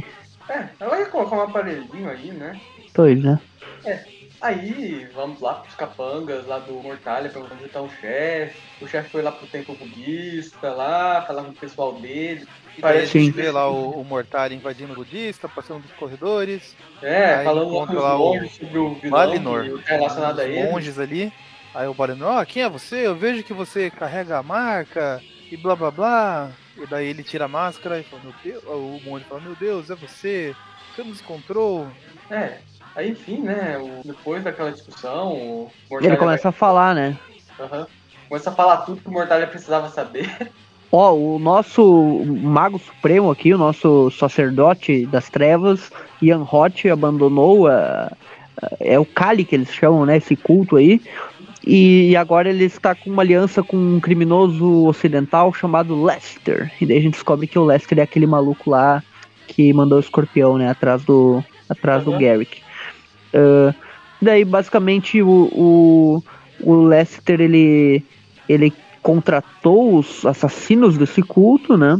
eh, justamente para os propósitos dele, enfim. E, e o, enfim, eles começam a discutir ali sobre toda essa parada aí. Basicamente isso. Pois é, aí voltamos pro Mortalha, nos prédios, né? Onde ele, ele de repente começa a, se- é, a ser atacado. Aí vemos no final ele sendo atacado por vários ca- caras aí que eu de novo eu achei que era o Nick Fury aqui, era pra precisar atacar ele. É, parece. O cara chega com a mira laser já, atirando, atirando primeiro e perguntando depois. Aham. Agora vamos pra edição 3. Acho que essa a gente pode passar muito rápido, porque essa não tem nem Homem-Aranha. É, isso, A pro- edição número ouvintes três, isso. É, é, a gente ela é- bem rápido por essa. Sem aranha. Essa segunda já foi meio que sem aranha ali, né? Não teve muito também. Ele só ajudou a prender o escorpião. Fora isso Cara, também nada. O Mike Barney. Na capa aqui, ó, a capa palavra agora-. Olha só o A nome capa- desse título. É Godness of Death.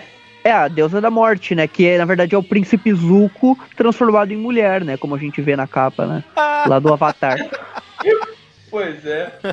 Com a tatuagem na testa, em vez de ter aquela marca lá da queimadura dele. É o Príncipe Zuko na época que ele era a Princesa Zuka, né? pois é. Princesa Azula, né? Como que era a irmã dele. né? Ah, mas enfim, Príncipe Zuko, que pra quem não sabe, é um personagem do Avatar que era vilão. No primeiro livro ele é muito legal e depois ele fica chato pra caramba. Eu prefiro ele como vilão. Nossa, você Eu acha? go- Eu, gosto do Sim, arco sim. Eu, eu gosto prefiro- muito da evolução do Zuko, cara. É que na, Demais, na luta, demais. as lutas dele como vilão eu- contra o Eng me marcaram demais. Tipo, cur, Não, eu curtia pra gosto dele como vilão, mas eu, eu curto muito a jornada Eu também de gosto do, do segundo, da segunda parte lá, quando ele tá lá naquela cidade do Reino da Terra. Eu gosto da terceira temporada ali, que eu acho que já fica um pouquinho mais zoado ali. Não, Cara, eu não, não gostei curti tanto. caralho, ele virando aliado do Eng mesmo. Não, não, eu gostei, eu a- gostei. Tipo, é, eu, até, eu acho todo o Avatar muito bom, cara. Só que eu gosto muito do primeiro livro, eu acho ele o mais da hora de todos. Mas tudo bem, É, eu sei que é uma é opinião bom porque- impopular, né? Avatar é bom porque James Cameron não erra, né? Exato. O Avatar é. aí, ó, tá ganhando série Netflix, os próprios criadores do É. desenho estão de abandonar o projeto, já podemos esperar a qualidade Netflix vindo dela. E o- quando saiu o live action lá do, do Avatar do desenho, eles tiveram que não colocar o nome Avatar no título, né? Tipo, Sim. é porque o- já tinha o último filme do O Avatar. último dobrador de ar. Que era o subtítulo do desenho, mas tudo bem. Cara, eu fui assistir esse filme no cinema, que arrependimento. Eu não, É, tive não coragem de assistir ainda, mas quem sabe um Não dia. vale a pena, cara. Não É... vale, cara, as atuações são horríveis. Não, mas é que eu tenho essa curiosidade mórbida mesmo, sabe? Sabe o que que é? Pegar o Eng, que é um personagem carismático, engraçadinho e tal. E transformar ele num monge sério, um molequinho sério, assim, que não tem carisma. É basicamente Não, isso, é- sabe? todo mundo é sério, sem carisma. Só colocaram um ator decente mesmo no Príncipe Zuko. Veja só, né? Eu acho que o irmão da Katara, ele é da hora no, no filme, assim, só. Ah, não. Eu, eu assisti aquele cara incrível toda vez que ele aparecia na tela, eu queria furar meus olhos. Eu acho ele o menos pior. O Zuko também não é tão horrível. Tipo, ele não tem nada a ver com o original em questão visual e tal. Mas ele também não é tão ruim, assim, tipo, ele é ok, sabe? noção que eu curti é que quando eu assisti esse filme dublado e na dublagem colocaram o mesmo dublador do, do desenho. Que é muito bom, inclusive. Eu curti, eu curti bastante. É o dublador do Shadow, do Sonic É lá. ó. bom, é bom até, é, até as cenas do Zuko criança, né? Ah, não, não, no desenho não, não dá, não. Ridículo. O desenho não dá. Ah, é, outro, é outro dublador daí, é outro dublador que faz ele criança, né? Na... Não, não é. Não, não. É tipo, é o mesmo dublador fazendo uma voz fininha ridícula. É, então, é, bom, não, é muito ruim, é muito ruim. mas realmente é. a- as, os flashbacks do Avatar ali são bem ruins, a- as dublagens dele criança e tal. A, du- É bem a dublagem do desenho geral é boa, mas tem essas zoeiras metidas no meio. É. Bom, e aí. A gente, nem tá, a gente nem tá falando da edição mais, né? É porque essa edição a gente vai pular, né? A gente vai falar rapidão. Basicamente o que acontece? O Mortalha luta com os ninjas. É, O, Mortalha luta com os ninjas lá do, do tentáculo, eu já ia falar, né? Na verdade, do, do Kali, enfim, os carinhas Uhum. lá. Ele bate neles, tem uma, uma parte dele pulando por cima dos caras parecendo um manto. eh, ele dá uma porrada nos caras, sai sangue marrom. eh, enfim, ele. é, parece que ele tá engolindo o cara que nem um manto, cara, mas não tem nada a ver, né? E. e daí ele bate lá, daí tem mais cenas da mulher lá, da, da magma do Paraguai, né? Uhum. Eh, ela vai, vai procurar nos arquivos lá sobre o, o Shroud, né? Sobre o Mortalha, nome real desconhecido, base de operações Los Angeles e eh, linkado a eh, diversos crimes e nunca foi preso, enfim. Enfim, né? Eu, tenho, eu só fiquei observando aqui essa cena, ela falando do Portal, e de repente o Portal ele solta uma risada, que bizarra, né? Tipo, o cara dele rindo, é muito estranho. Quando ele aparece no quarto dela, cara, ele tá. Ele tá todo. Assim, ele tipo, ele fecha a capa, sabe? Que nem o Batman quando quer assustar o criminoso, sabe? Que ele se fecha todo, fica parecendo. É que ele fica parecendo um duende macabro todo É, envolto. não, né? essa risada é tipo aquela do meme lá do Chris Evans, sim, vocês já viram? Que o Chris Evans ele levanta, começa pra cima, gargalhando. Eles fizeram muitas montagens muito fodas com essa. Tem uma montagem bem legal, sugiro que procurem, que é tipo, sabe o pai do, do Superman quando ele vai morrer lá no tornado? Fizeram a montagem dele lá fazendo stop com a cara do Chris Evans. É muito boa. Enfim, a história vai desenrolando, daí. A gente tem o escorpião arma X aqui no meio, É né? Preso falar, ali. O escorpião ele Sim, a- O acorda. escorpião se soltando aqui. Cara, a escorpião com esse capacete de arma X, ele se livra daí, né, do pessoal ali. Ele pega a viúva negra, rata negra, sei lá como é que é, que é a viúva negra do Paraguai também. Uh, e aqui ele tá bem desenhado, cara. Aqui ele tá legal. Eu gostei da- dessa close do rosto, metade do rosto dele aí ficou legal. Ele começa a ameaçar o pessoal aí. E ele já tá sendo levado de bucha até pelo, pela mulher ali, né? Que ela engana ele fácil. ele, ele- já podemos considerar ele em bucha no instante que ele precisou usar aquela garrinha lá pra abrir o cadeado das algemas ao invés de simplesmente quebrar elas na força, né? O, o, eu sei que o Mortal é treinado e tal, mas ele dá um mata-leão nele. Um cara que tem uma força de 13 toneladas contra um, contra um maluco normal realmente não faz sentido que o escorpião Cara. tem que ficar sofrendo tanto pra se soltar desse cara, Pô, sabe? Não ele- existe. Ele tem, ele tem Cara, força de podia- 13 toneladas, mas precisa de ar pra respirar, né? Cara, podia ser muito pior. É, tem o- isso também. Podia ser muito pior. Eu já vi o Pantera Negra derrotar o surfista prateado com o mata-leão. Sim, É, esse aí. Essa essa daí não, não tem fundamento, né? Tudo bem que fisicamente, se eu não me engano, nos guias da Marvel e tal, o surfista ele não é tão forte, sabe? Mas ele é forte, assim, a bem é forte, que o mas. surfista nem precisa de ar. Ele Exatamente, o surfista explode ali, dá uma rajada de energia pra, pra tudo que é lado e já mata o, o Pantera, mas tudo bem. Ah, enfim, daí continua a porradaria ali, dessa vez ele derrota, teoricamente, o, meio sem, sem querer ali, né? Ele dá só uma rabada nele e foge. Ele poderia ter matado o Mortalha se, se fosse, aham, se ele quisesse aqui, né? aham. É, enquanto o Mortalha fala pros capangas dele, não, agora eu Pô, vou pera aí, só, só, só um, só um detalhe aí que acho que a gente sou meio, meio batido. O escorpião volta a ter o poder do, da cauda de mola dele, né? Que ele usava lá nas histórias de. Ah, é, Cara, ele é faz, né? Ele usa ali Cara, mesmo, é eu verdade. Eu adoro a cauda de mola do escorpião, ele usando a cauda pra, pra caramba, mas. Eu acho legal ele dar, tipo, usar ela pra dar um bote, assim, tipo, que nem um escorpião verdadeiro, sabe? Que dá um pulo assim e, crava sim. e tal. Mas, desse jeito, esse é meio idiota, mas enfim, é legal que referenciaram um negócio. Um negócio clássico, né? Eu, Uhum. eu achei que o cara não tinha lido nada, realmente ele só deve ter visto as figuras, né? Ele não leu sobre o poder dele tal, só deve ter visto as figuras, pessoas, isso é legal, vou usar isso, né? Aham. Tanto que o aranha dele é desenhado com aquele monte de teia, que nem o do Ditch, eu acho que só leu aquela história, né? Aham. Ah, bom, Mortalha, ele comentar que agora ele vai atrás deles, né, os capangas. Enquanto isso, o escorpião também é J, né? A moda dos anos 90 agora era ser J, eu acho. é, ele tá. Aqui ele tá com o uniforme e com a roupa por cima, né? Aham. Com, com a roupa de agiota por cima. E daí ele tá lá encontrando o, o, o Lester, né? Eles estão conversando. E nesse momento chega alguém lá, né? Que a gente É, vê que o- é E aquele monge que saiu do culto de Kali. exatamente o chefe lá. Aqui, né? E ele chega com a príncipa Zuka, que.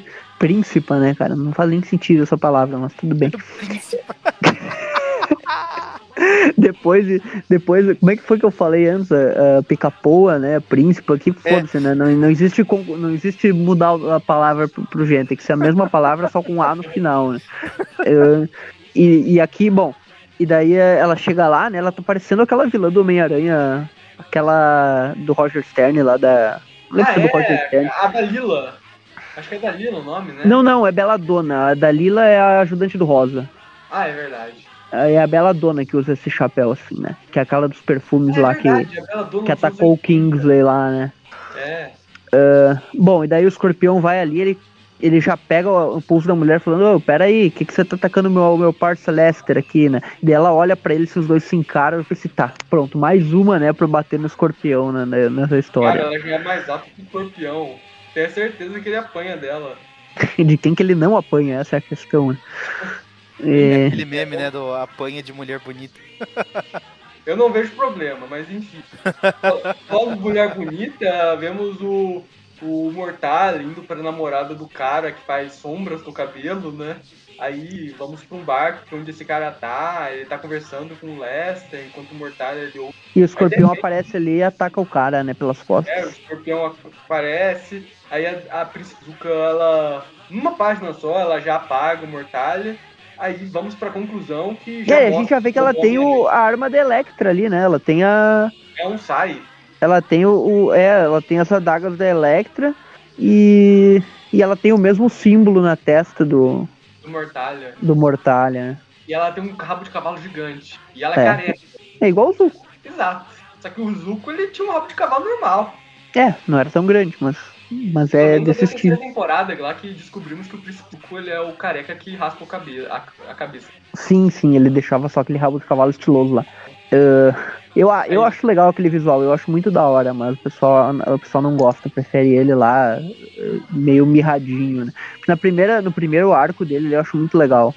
Que ele tem aquelas lutas lá contra aquele general que, que era meio que rival dele e tal. É, o cara que não ia com a cara dele lá. Isso, é muito da hora, cara. E nessa época ele era OP, tipo, ele, ele saía na porrada, assim, com todo mundo, e ele invadiu lá, uma, ele se disfarçou com uma máscara lá, e ele invadiu um- um- uma base, foi derrotando os caras sem nem usar o poder e tal, só com a espadinha. Eu acho muito da hora, cara, essa, essa temporada inicial.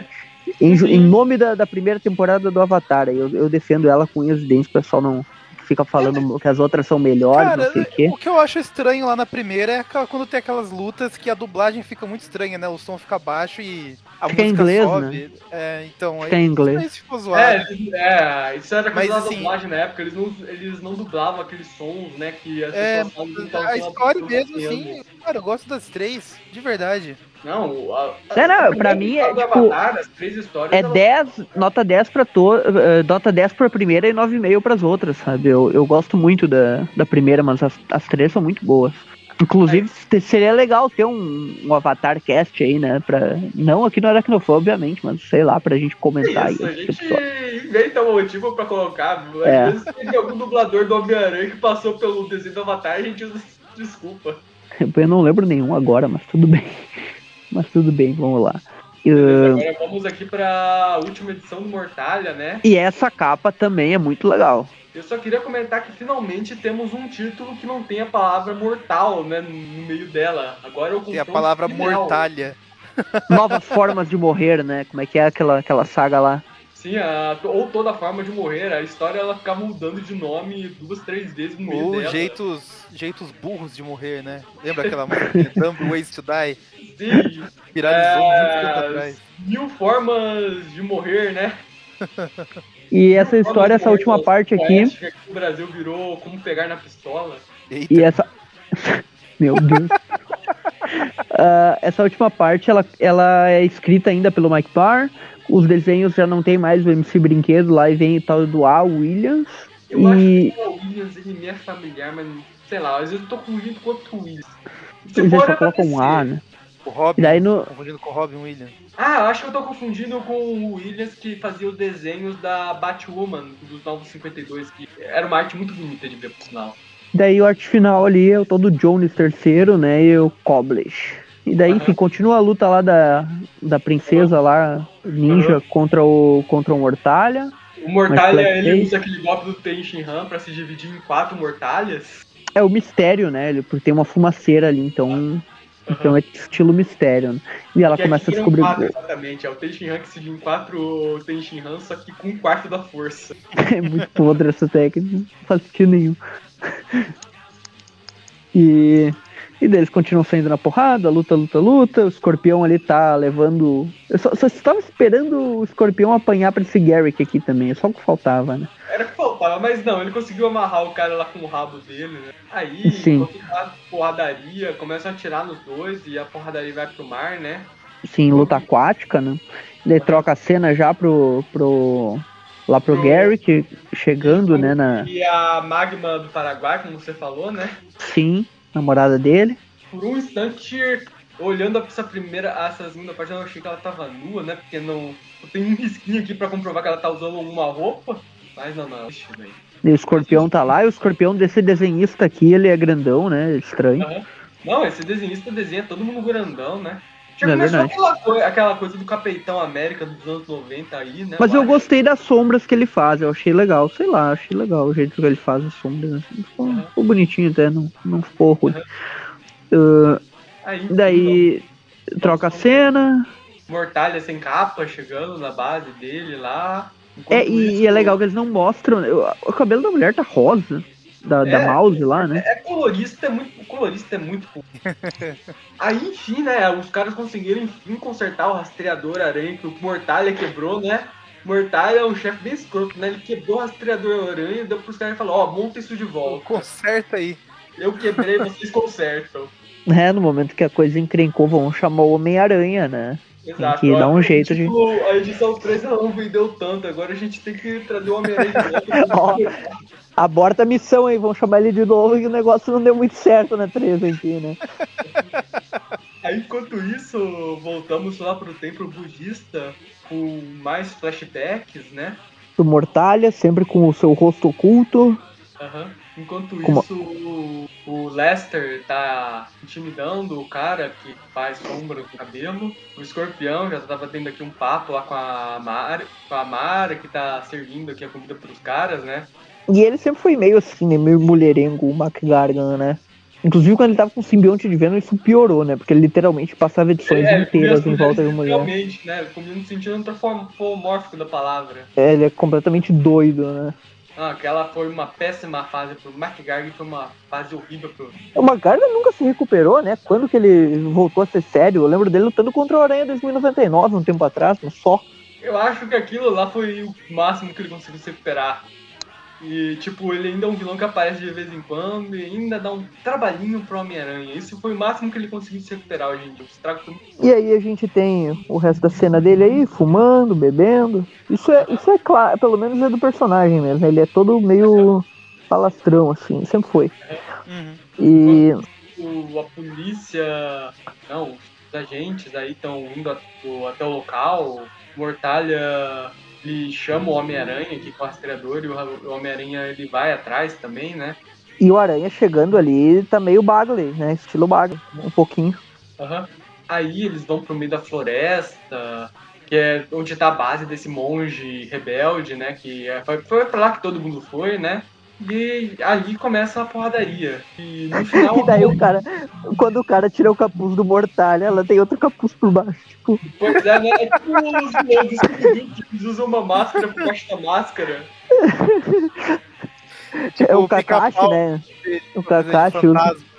O cara é, tenta tipo... tirar o lençol de cima e tem outro lençol por baixo. Cara, eu lembrei, eu não sei porquê, mas agora eu lembrei de um meme do Homem-Aranha dos anos 60 que era o Homem-Aranha de cozinheiro, disfarçado de cozinheiro. Ah, sim! Aí, é muita, é muito aleatório. né? O, é cada vilão para cada vilão, né? O Homem-Aranha ele cuida do escorpião e o Mortal ele cuida lá da pra. Como você falou a palavra princesa? A, a príncipe Azuka. Príncipe Azuka. É, exato.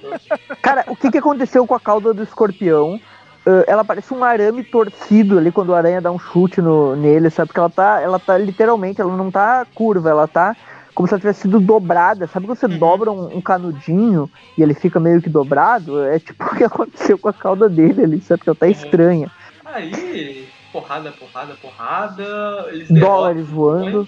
Cara, como é que o Aranha derrotou ele com um chute antes? E aqui ele já deu umas 10 porradas nele ele não tá caindo, sabe? Não faz sentido. Ah, ele tava mais preparado, né? Aquela hora o Aranha pegou de surpresa ele. Exato. Tá falando, é, o Homem-Aranha tipo a hérnia do escorpião. Aí na frente não tem hérnia. Aí é... Não, e, e o, lembrando que aqui o escorpião só tá apanhando também, hein? Eu acho que ele não acertou nenhum golpe. Ele no máximo imobilizou o aranha numa ceninha aqui, mas de resto só o aranha batendo nele. Exato, o escorpião. É só o aranha batendo nele. É o escorpião saco de pancada, já sabemos. Vocês lembram daquela sem poderes? Aquela sem, sem, poderes, o Aranha meio que lidando com ele sem poderes e tal. Quando ele recupera os poderes na última edição, ele literalmente dá um soco que faz o escorpião, tipo, voar uh, estourando o teto do negócio, tipo, tipo, do Mortal Kombat, sabe? Quando dá aquele upper, sim, aquele, sim. aquele socão Cara. e manda pro cenário. Ele uhum. faz isso com ele. E daí, tipo, quando o escorpião tá caindo, assim, ele vira pro lado, que ele ia segurar o escorpião, né? Ele vira pro lado porque alguém chama ele, tipo, sei lá, a gata negra chama ele, ele vira pro lado e o escorpião cai, assim. Cara, vocês lembram dessa cena? Uhum. Não sei se vocês também lembram, agora eu também lembrei de uma cena, o horrível do escorpião, escrita pelo Dan Slott, por sinal, e é quando o Homem-Aranha ele tinha sido possuído pelo Dr. Octopus, ele dá um soco sem se segurar no escorpião. É o Homem-Aranha arranca a mandíbula do escorpião com sim, um soco. Sim, sim, lembra. Pois é, né? Eu pensei, eu só queria comentar que na época eu pensei, cara, ele podia ter feito isso com tanto vilão, mas com, justo com o escorpião. O cara que é tão mais forte do que o próprio Homem-Aranha, ele arranca a mandíbula assim. É, ele é um pouco mais forte, não é tão mais forte, mas mesmo assim, aquele. Cara, o Aranha simplesmente voltou com os poderes, deu um uppercut lá e lançou ele. Cara, ele, sem brincadeira, ele deve subir uns 6, 7 metros no ar e já caiu desmaiado naquela edição. Inclusive o Larsen que desenha, e como o Larsen ele faz uns desenhos dinâmicos, assim, parece que a porrada do Aranha foi tipo full power ali, sabe? Uhum. eu acho que em algum momento dos anos 80, 90, o escorpião ele perdeu os poderes dele, ele ficou dependente demais da roupa. Só isso explica o que aconteceu com o personagem. Pois é. E ele ficou bem bugado mesmo ficou completamente sem, sem muito sentido. Ali na, na, na, virada dos anos 2000, ele ganhou um uniforme novo ali, tentaram dar um protagonismo pra ele. Inclusive, esse uniforme aparece em vários jogos, aquele uniforme meio azul dele, sabe? Na época é, da Gênesis ali. É, foi o uniforme do John Byrne. Foi o John Byrne. É, o uniforme do Byrne, ele é aquele é, uniforme meio é, azulado. Eles tentaram dar um protagonismo pra ele. Play 1, né, que é bem, é. bem da galera lá. O, os do GBA também usam essa esse uniforme aí, o Mysterious Menace, que ele usa esse uniforme aí também. Uh, e, e, ele é também só apanha nessa época, não tem muita diferença não. Enfim, daí, daí o Aranha e o Mortalha conversam ali no final da história. É, tudo uh, não, feliz, acabou. E o Aranha fala que vai, porque ele é um chefe do crime, o Aranha precisa capturar ele. E, e, e daí, tipo, ele fala: Ó, oh, você é um criminoso, eu preciso te capturar. Todos os jornais falam que você é um criminoso. E daí o Mortalha, é, mas os jornais também falam que você é um criminoso. E daí o Aranha, opa, não começa, vamos, vamos com calma, não vamos apelar. É, o Aranha falou, pô, aí você me quebrou no argumento, hein? E daí o Mortal fala, ó, não julgue o que falam de mim, julgue, julgue as minhas ações, não sei o que, assim como você não quer ser julgado, né? Parece falar do Instagram, né? Ele pega, coloca na legenda ali o Instagram do Mortalha, não me julgue como não, você não quer ser julgado, não sei o que. E daí o Aranha Lacrou fala, pra cima do lacrou, é o Homem-Aranha. Aranha. Eu queria falar, ah, tá certo, tá, beleza. Então tá, vou deixar, vai embora aí, vaza. É, tipo, tô deixando o chefe do crime pra escapar, porque ele me falou que não é pra julgar ele. Daí tchau. Pois é, os super vilões do Homem-Aranha podiam fazer isso, né? Vocês estão me chamando de criminoso, mas os jornais também me chamam de criminoso. Aí o Homem-Aranha deixa eles embora. Bom, e daí termina. Aí só o resto da historinha do Mortalha aí, com, com a mulher lá agora ameaçando ele, aquela. Todo, toda a construção dessa mulher na história, pra no final ela simplesmente ah, ameaçar o Mortalha ali e falar, tipo, ah, eu não Pois vou é. deixar você viver, não sei o quê. E daí ele. Ele começa, ele fala ali, ah, não sei o que, dinheiro, blá blá blá, dinheiro, o culto se quebrou, blá blá blá, dinheiro. E a mulher aceita. e larga arco. E a Mortalha vai embora junto com a ganguezinha ali do gato e rato, que eu nem sei se vão aparecer de novo, porque, sei lá, esses dois personagens não fizeram nada. Todas, consertaram o rastreador aranha, né? Ver que não fizeram nada. Ah, nas duas edições inteiras aí. Pô, pelo jeito que entregaram pra eles o rastreador aranha, eles fizeram o impossível. Se tem alguém que merece reconhecimento aí. É, ficaram edições inteiras nisso, né? Criaram os personagens pra isso. Bom, chega de Mortalha, vamos pra Marvel número 4. Essa é uma história um pouquinho mais visual, né? Que é uma história mais narrativa, assim, tipo, estilo, estilo Alex Ross, né? E a capa dela é muito da hora, né? Que é aquela capa da lente do aranha com, Essa com o capa é Duende Verde. famosíssima, né? Eu acho que era a. Eu tinha. Eu participava de alguma comunidade no Orkut que tinha essa, essa capa aí. Sei lá, a comunidade era Homem-Aranha e daí tinha essa capa aí. Eu, sempre que eu Essa olho pra capa ela, eu é lembro do. Orkut. E a, a história, ela, ela é do. É a mesma é a equipe clássica do Marvels, né? Estão me ouvindo? Não, Sim, sim. Deixa eu tô achando o título dessa história aqui, onde é que tem. É só Marvels 4 não tem título, é isso mesmo? Acho que não. Será que as Pega- Marvels não tem título? Eu Pega me liguei pelo. Melhor pegar ali pelo Marvel Week. Ah, Pois só é. queria comentar rapidão que. Não tem título mesmo. Da Marvel 4, mas. Assim, a Marvel tem edição 0, 1, então essa é a quinta edição, não é a quarta edição da minissérie, não. Tem gente que vai cometer essa confusão, não tô dizendo que eu cometi, mas enfim. Eu não tô achando o título, mas eu tô falando que é o dia em que ela É. morreu. Mas, mas onde é que tá esse título aqui no meio da história? Às vezes tá no finalzinho da história, que nem, que nem Tá- tá no final? que. É, o título é O Dia em que Ela Morreu, né? Tá E eu realmente não achei o título, não sei de onde é que eles tiraram que título é esse, mas enfim, né? Vocês estão usando alguma cópia dela do Brasil aí? Não, tô com a edição original apenas. Tá. É, bom, acho que antes da gente começar, vai que alguém não conhece, né? Vale dar uma explicada aí do que, que é a minissérie Marvel. Basicamente, uma recapitulação pelos olhos de um cidadão comum né, do universo Marvel. O que aconteceu no universo Marvel, eh, de acordo. Então, eles pegaram um cara, um roteirista que já conhece muito do passado da Marvel, que é o mesmo cara dos arquivos secretos, né? O Kurt Busiek. Ele.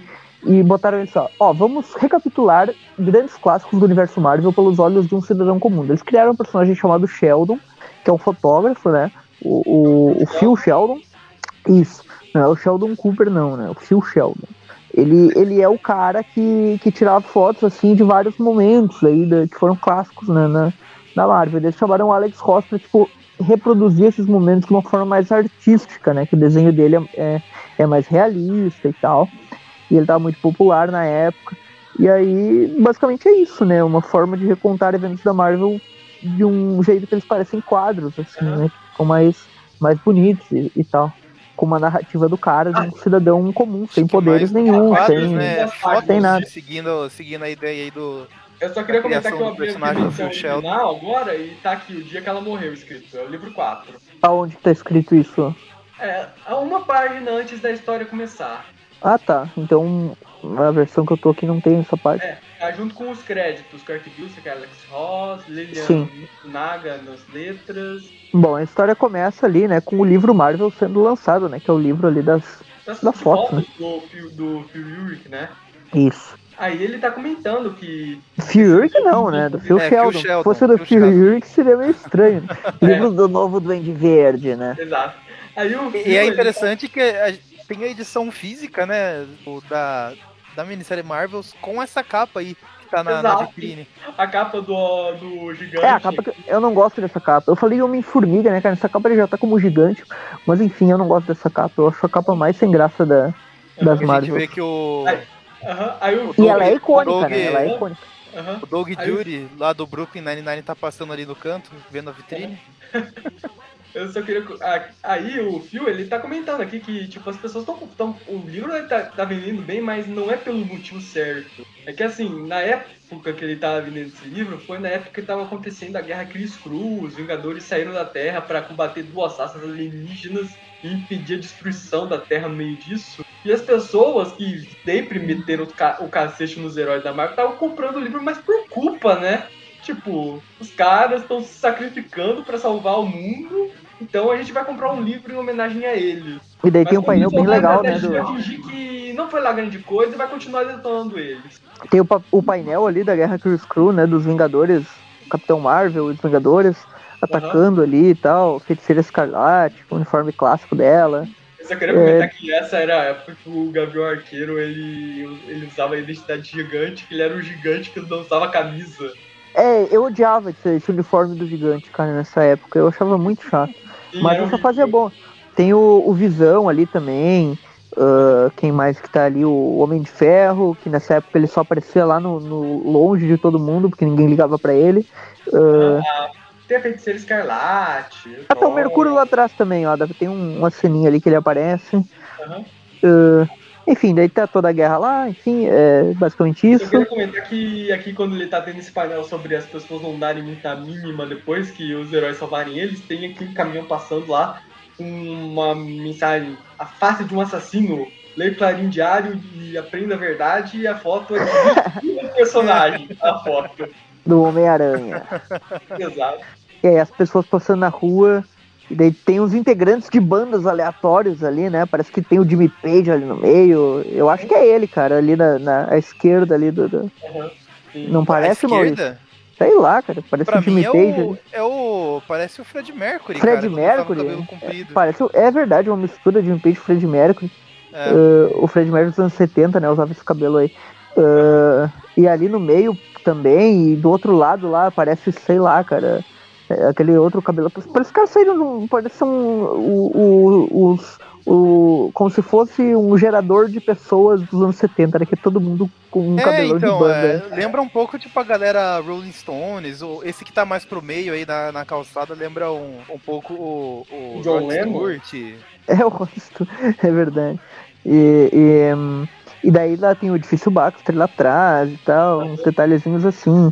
Aí a gente vai aqui pro o Phil ali encontrando os amigos, os colegas de profissão dele, pra apresentar a nova assistente dele, porque o cara já tá velho, né? Ele já não tá mais conseguindo sequer segurar bem a câmera.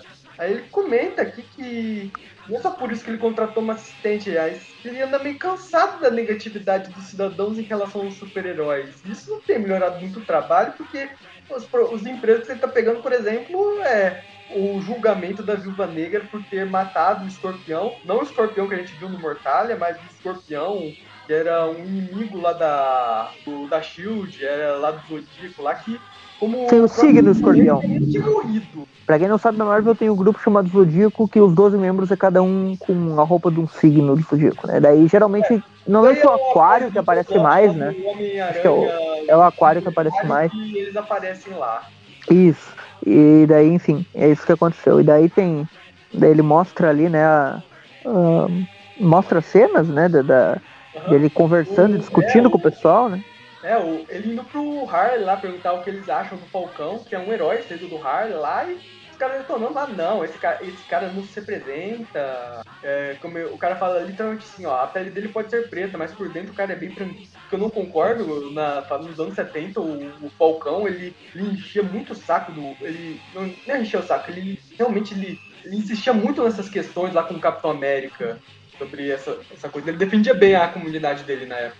Eu acho muita sacanagem o pessoal falar isso Mas é que ele era um É, mas às político, vezes né, eles, cara? não, eles não sabiam, né, cara? É, e pra e eles o Falcão é o cara que tá fazendo eu, eu não lia, eu não lia, quer dizer, não lia, não, não lia essa época aí do Falcão, no Capitão tudo aí. Mas assim, às vezes ele não era uma figura pública que vinha tratar dessas questões assim. As histórias dele tinham esse cunho, sabe? Mas ele vinha falar isso, não é. sei. É, uhum. é, interessante ver que tá pichado ali no fundo Pantera Negra, né? Uhum. Tipo, como se essa comunidade eles apoiam o Pantera Negra, mas ignoram daí o. Eu não o sei se eles estão falando do Pantera Negra ou se estão falando dos Panteras Negras também. Pode ser os dois, né? Pode ser os dois, pois é. porque é. o, o movimento inspirou o personagem. Pois é. Pra piorar, pra variar, temos o Jameson, que todo dia ele quer publicar no jornal que o Capitão América, que o Homem-Aranha matou o Capitão Space, né? é todo, essa notícia é todo dia no Clarim Diário, basicamente. Mas a gota d'água foi pro Phil quando ele tava tirando umas férias lá e aconteceu a segunda invasão do Galactus à Terra, né? Pra quem não viu o Marvels, a primeira invasão do Galactus à Terra foi o fim do mundo, foi o apocalipse. As pessoas se reuniam em casa pra orar porque elas tinham certeza que elas iam morrer. Aí, nisso, o Rich que acabou de salvar o mundo, eu, o Phil ele pega uma reportagem aqui, o cara tá sendo expulso do prédio dele.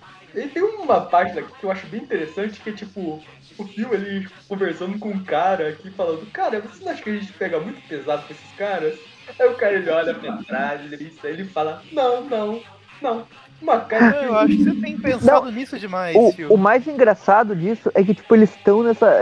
O Phil ele tá todo focado, não, os super-heróis não são valorizados o suficiente, não sei o quê. E, tipo, imagina então os mutantes, né, cara? Que nem super-heróis são considerados. Não, né? mas é. tipo... do Marvel que trata dessa questão mutantes, do. é a 2 ou é a 3? É a. Deixa eu ver aqui qual é, se é a 2 ou é a 3. Uhum. E, cara, só pra continuar um pouco enquanto ele vê, é, nessa página mesmo ainda, tem essa questão do fio, as pessoas elas começam a ver, tipo, a mulher dele tá falando, cara, eu acho que tá na hora de você se aposentar, pegar leve. O assistente dele falando, cara, você enxerga eles de uma maneira muito religiosa, esses heróis, né? Eu acho que agora o Phil, ele tá meio que virando o leitor da DC, né? Que é na DC que os heróis, eles eles são mais divindades, por assim dizer. Eles são mais. Ah, é, o, o Phil tá virando Zack Snyder, então, né? Que toda oportunidade de colocar o Superman como uma divindade lá, ele coloca. Exato. É a 2, é a 2. O, o panteão da DC é formado por deuses e um cara rico que bate em pobre. um, só, só confirmando aqui, é a, é a número 2, que é dos mutantes, tem o anjo na capa e tal.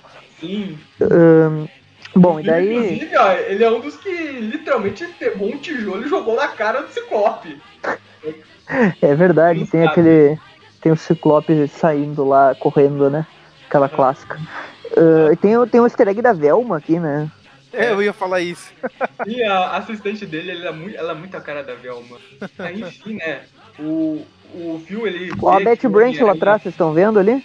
Ah, sim, Conversando sim. com o Ned. Uhum. A gente não tá comentando muito aqui do, é, dos pormenores aí da história, mas é.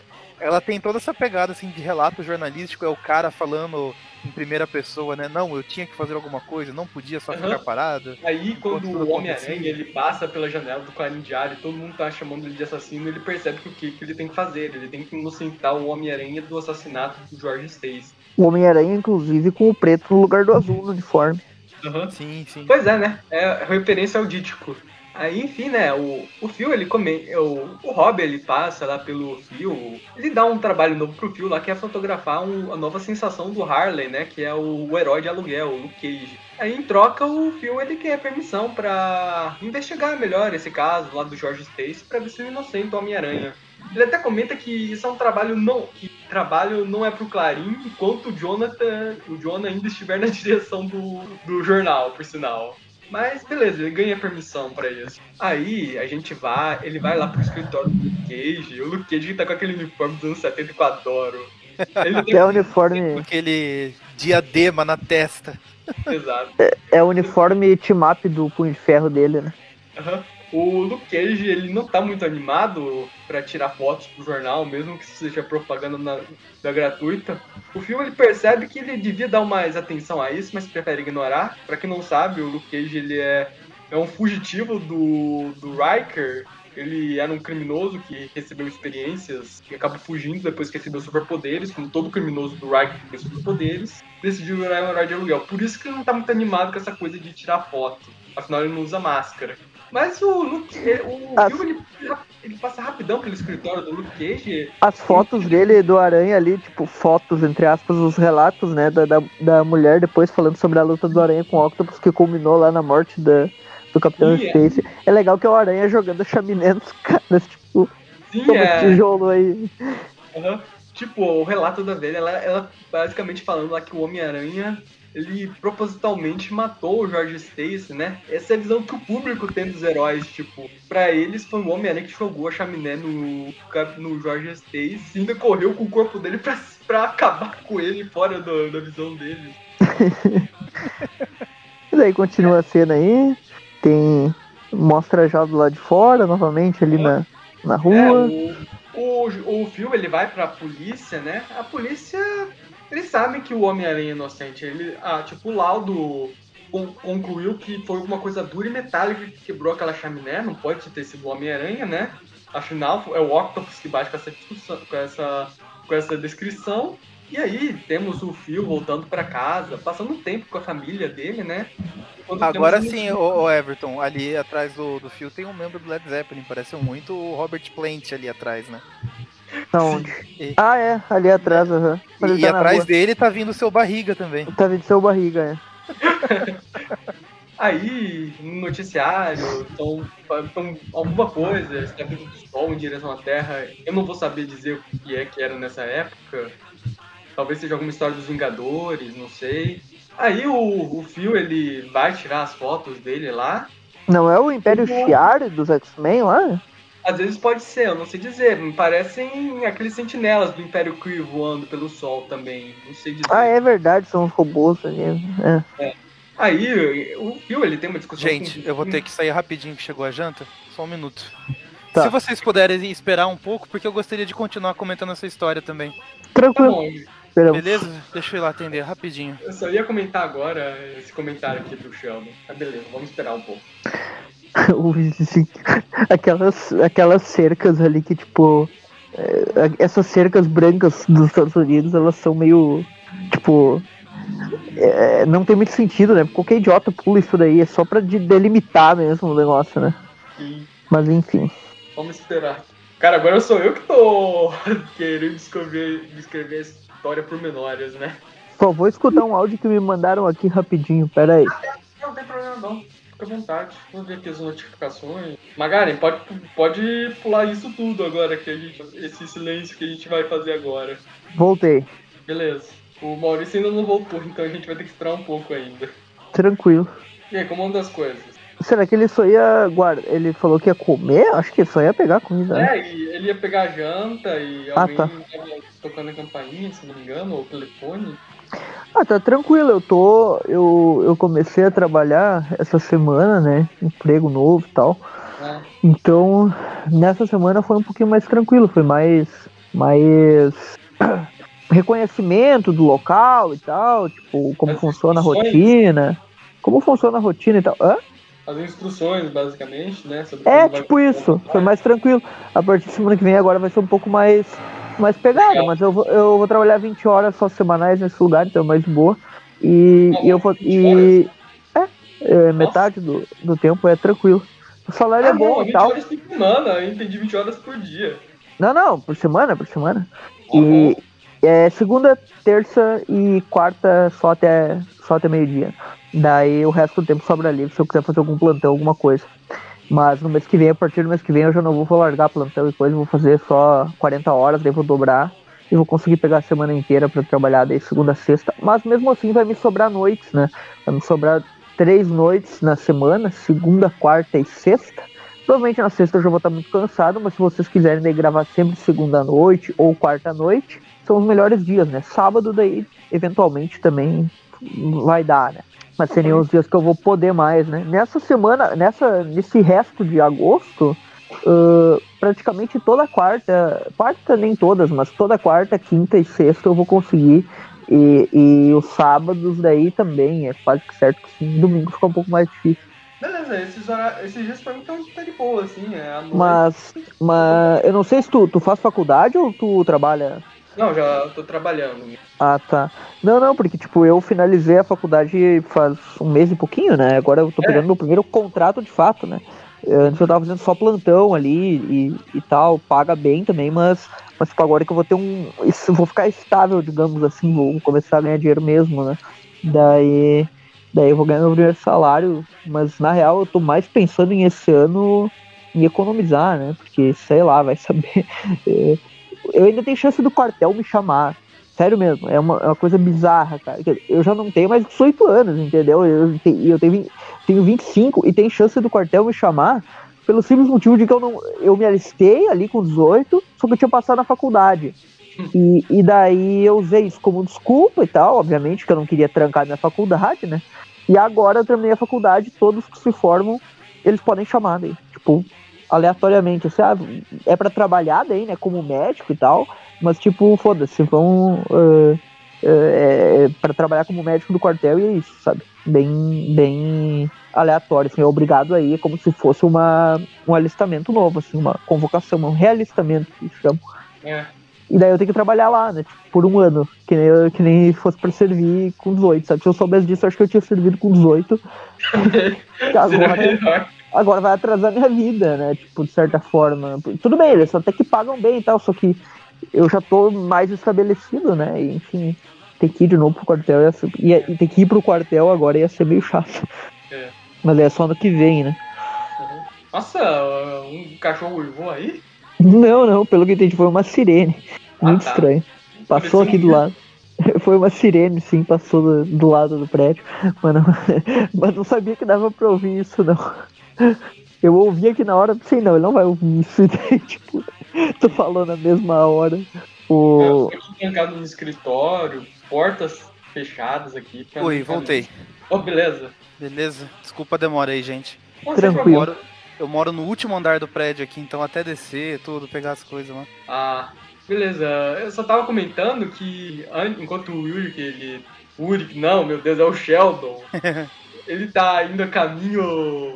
No compromisso dele, da, das próximas dele, ele chega a comentar lá com o vizinho dele lá que o vizinho ele quer fazer um abrigo anti-radiação no quintal dele, né? E detalhe, né, que essa história ela se passa meio que na época da Guerra Fria, mas a preocupação do cara é são essas ameaças cósmicas, Quarteto Fantástico, Vingadores, né? E o Phil, ele já tá virando aquele velho cínico. Ele já tinha comentado antes que ele já tava virando um velho rabugento lá que, tipo, ele comenta que, ah, não, não se preocupa, o Quarteto Fantástico vai salvar a nossa pele pra depois a gente esmurrar a cara deles. E aí, continua as entrevistas, né, do Phil, ele entrevistando as pessoas que viram a morte lá do George Stacy. Algumas acreditam no Aranha, outras não. Temos os teori... temos o pessoal que nessa época não desgrudaria do WhatsApp falando suas teorias da conspiração, né? Aí Ele é do a- governo, né? Ele é do governo. E tem aqui uma discussão, né, interessante lá do Phil com o próprio Jonah, né?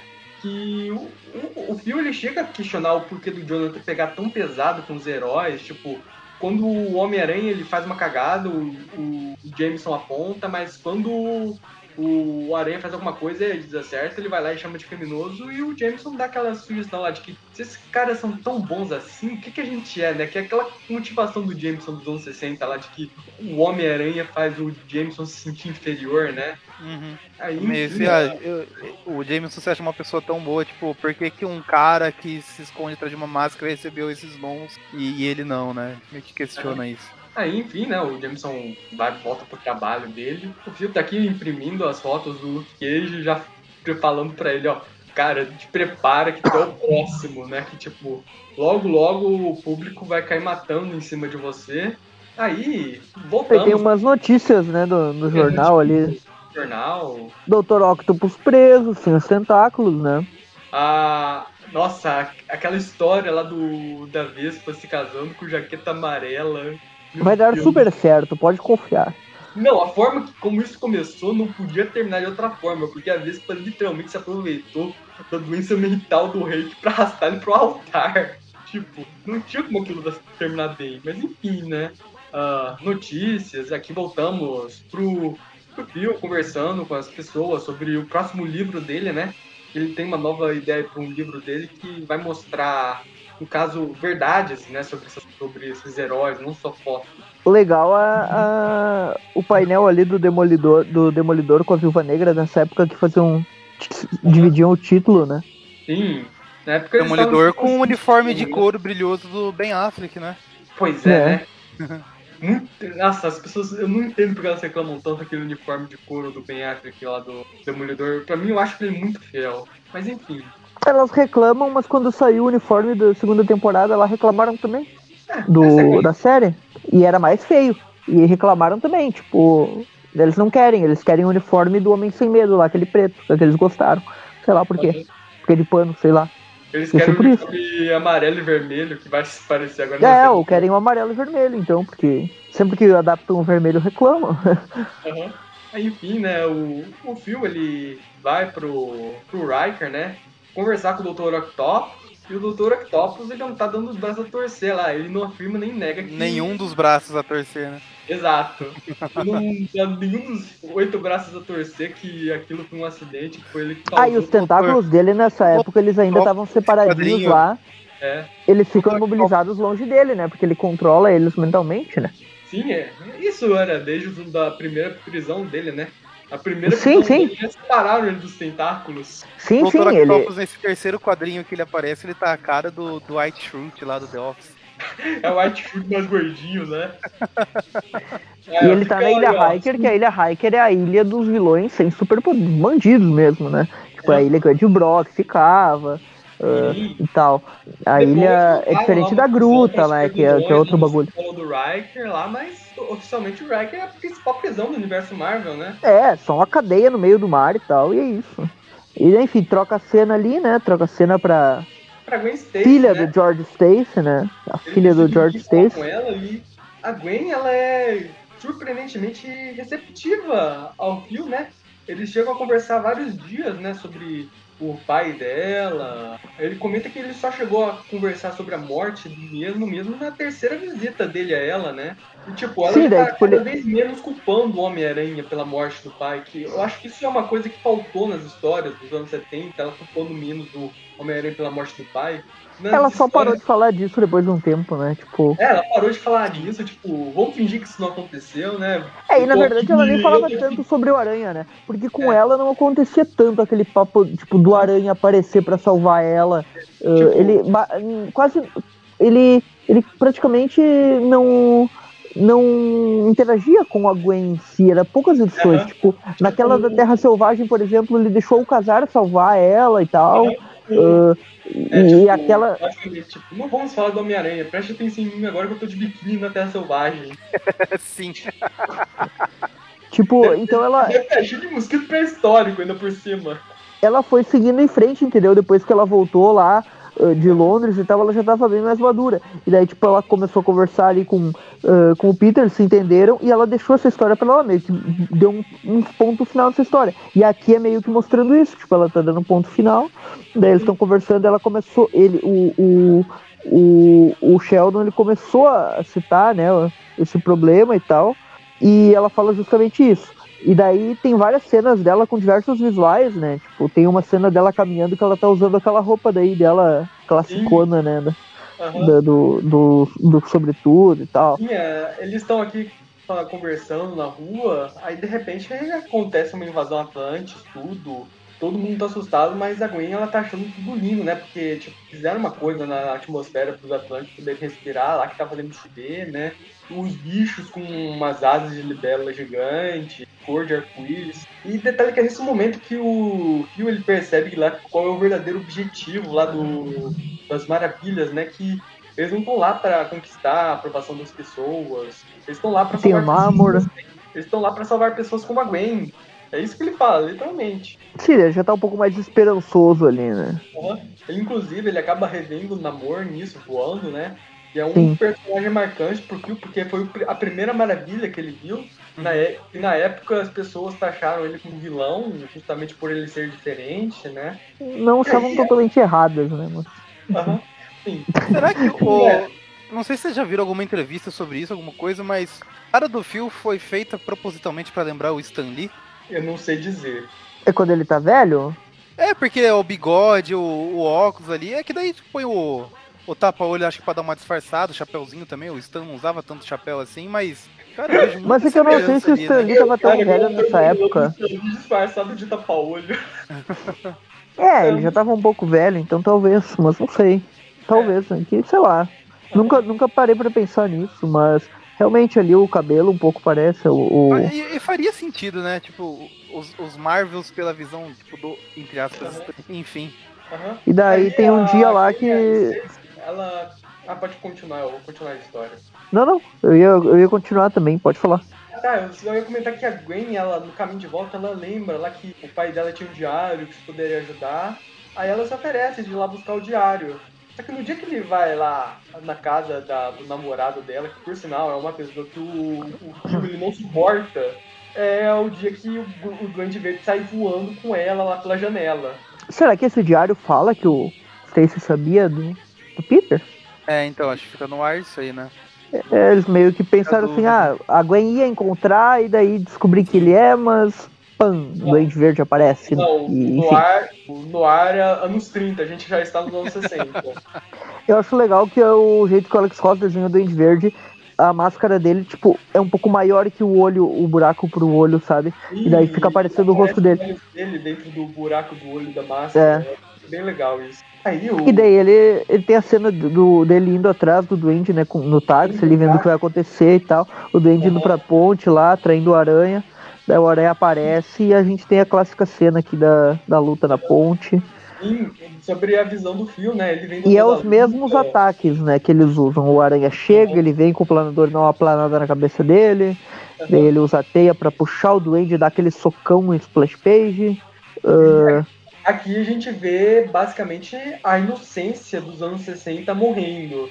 Literalmente, porque o, o Phil, ele chega lá, ele tá observando, ele, tá- ele tem fé que o Homem-Aranha vai salvar a Gwen Stacy, que vai acabar tudo bem, até que... É meio que a, a- era a perspectiva do leitor também na época, né? Não só o cidadão de Nova York assim, isso, mas também Como o eu, como eu leitor. falei, é- essa é a inocência dos anos 60 Sim. morrendo com a Gwen, né? Que foi aí que E daí ele tá tirando as fotos e quando ela cai, tem o mesmo snap ali, né? Snap ele- ali e ela, e ela vira. E ele fala no momento não, né? Tipo, ele comenta Sim. que ele já esteve na guerra, ele, ele conhece um, um corpo morto quando ele vê um, né? Então, Eu conheço essa onomatopeia, né? Do snap. Ele, ele olha ali. aí, tudo, segundo ele, depois... E, e só uma, uma dúvida aqui que nunca pode faltar quando a gente fala dessa ponte. É a ponte de George Washington ou é a ponte do Brooklyn? Boa pergunta. Ele só fala ali, a- a- quando ele entra no táxi, a ponte tá indo pro Rio. Pra onde nós vamos? E aí, tipo, não mostra ele falando. é, né? não, o desenho é claramente a ponte do Brooklyn, cara. Pois é, mas o que Pelo vale é o desenho, texto, né, é indiscutivelmente a ponte do a, a George Washington, ela tem essa mesma silhueta, mas ela é com barras de diferente. metal daí, ela não Exatamente. é sólida. É. Só que no Uhum. universo Marvel, essa ponte se chama George Washington, porque era o presidente favorito do, do Osborne, e o Stan Lee usou isso no, no roteiro dele. Então, então o, O erro, de Jerry certa Conway, forma. né? Jerry Conway. É, o Jerry Conway. O Jerry Conway usou isso no roteiro dele. Só que aí fica a dúvida: se ele usou o método Marvel, ele só falou ponte e tal. O Jill Kane desenhou a ponte lá, e depois, quando. quando eu não sei se o, o Jerry Conway, por ser um moleque na época, ele tinha 20 anos quando escreveu A Morte da Gwen, eu acho. Nossa, ele era uma criança Ele- quando ele assistiu o título. Ele ele pensou assim, pô, tem a ponte aqui, nem vou olhar o nome, vou só colocar que é George Washington e tal, e daí colocou no texto. Mas, ou se ele já planejava ser a ponte correta, né, a ponte George Washington, e o Jill Kane, na hora de, de desenhar ali, pensou na do Brooklyn, por ser mais perto, É, de até, Aranha até onde eu sei lá. até onde eu sei, é, era pra ser a ponte do George Washington mesmo, e o erro foi do, Jill Kane. do Jill Kane, é. Tinha até uma Bom, desculpa, então- que, tipo, ah, eles nunca retrataram muito aquilo lá da cidade também.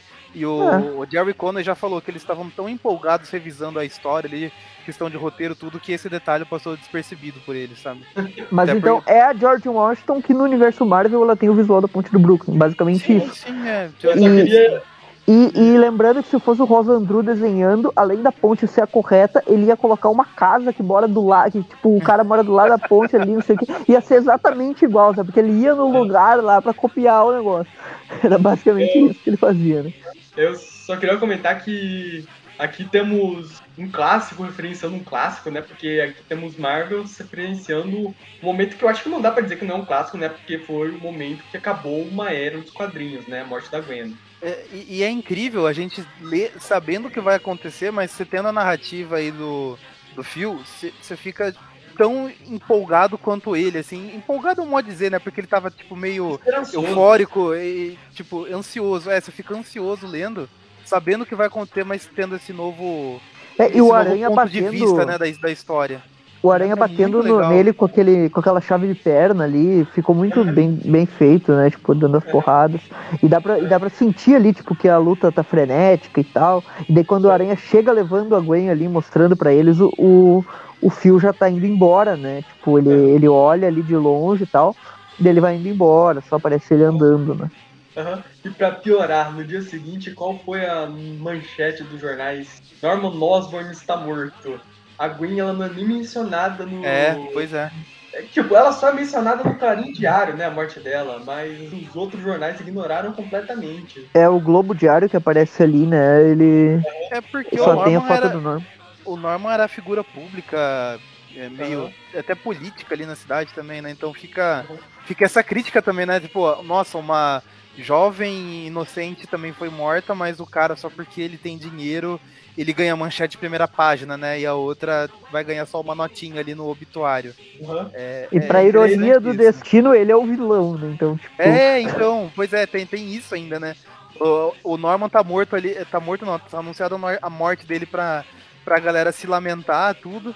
Mas se for ver, ele é o cara que matou a menina inocente que ninguém tá dando uhum. nem bola, sabe? É, é, é, muito louco. E é nesse momento que o, o Phil ele desiste de tudo, né? Ele vai lá pra ponte, ele olha, ele lembra do estalo que ele ouviu. Ele pensa, não, todo mundo falhou, nada mais importa, ela morreu. Eu só queria falar que essa coisa. Só que daí aparece a Mary Jane ali e fecha a porta, né? E daí todo mundo esquece. Eu só queria comentar que. E eles deitam e rolam, né?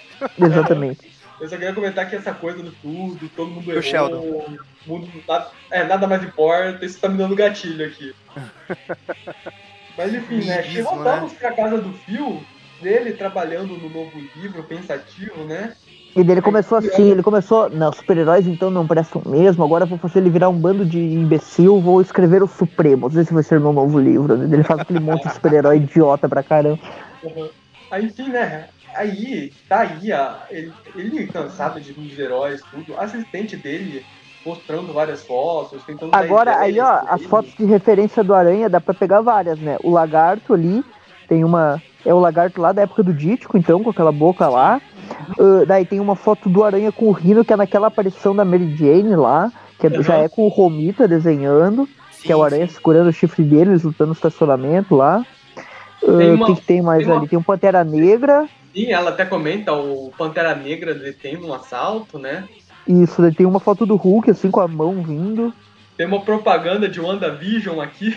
É, lá atrás, é. né? Uma foto da WandaVision. Uh, e, e daí aparece ali, né? Que eles estão juntos e tal. Uh, é. O Shocker preso ali na, na teia do Homem-Aranha uhum. também. Onde é que tem o Shocker? Aí, uhum. ah, aí tá quando a, a assistente começa a conversar com ele ali também. Uhum. Você vai passando aí, um pouco as páginas. Aí, Aí na televisão eles estão exibindo uma luta ah, é? do Hulk do Arqueiro Verde contra o Zack. Ah, é o Zax, aquele vilão elétrico do Hulk. Uh... Aí temos as fotos aqui do Tritão, do. Quarteto Fantástico contra o. É, contra isso, o Hulk. Tudo isso aparecendo enquanto o assistente tá meio que tentando colocar o fio pra cima. Tipo, não, é, é o seu trabalho e tudo mais. Ou o uniforme feio do Falcão ali, ó, com a águia vermelha, com a asa vermelha. Aquele uniforme verde do Falcão inicial. Uhum. O Electro e... com seu belo uniforme ali atrás dele, né? Atrás do Falcão. Uhum. E o Phil, ele simplesmente ele pega uma caneca e destrói a TV. Aí nesse momento ele percebe, cara. Ele joga, ele joga a caneca na TV e grita, Globo lixo, né? É. Não, ele percebe. Nesse momento ele percebe, cara, não dá mais. Eu não, eu não consigo mais fazer esse trabalho. Ele não. Assim, ele é um jornalista. Um jornalista ele tem que olhar as coisas de fora. Só que como ele comenta, em algum momento ele parou de ser uma pessoa de fora, ele meio que está envolvido demais na história, na, nas maravilhas, né? Ele, ele comenta, né? Em algum momento eu perdi o olho para isso, ele é caolho, né? Aí ele decide ir embora, tudo. Ele anuncia lá pra família dele que não, agora a gente vai se aposentar, vamos viver uma vida normal. E é bem irônico isso que tem um moleque entregando jornais. Aí ele Se o decide Sheldon nunca mais, né? Ele, decide, ele decide pegar uma câmera e tirar uma última foto, e a última foto é dele com esse garoto, né? A última foto que ele vai tirar é com uma pessoa completamente normal. E esse moleque é o Danny Cate, o segundo motoqueiro fantasma.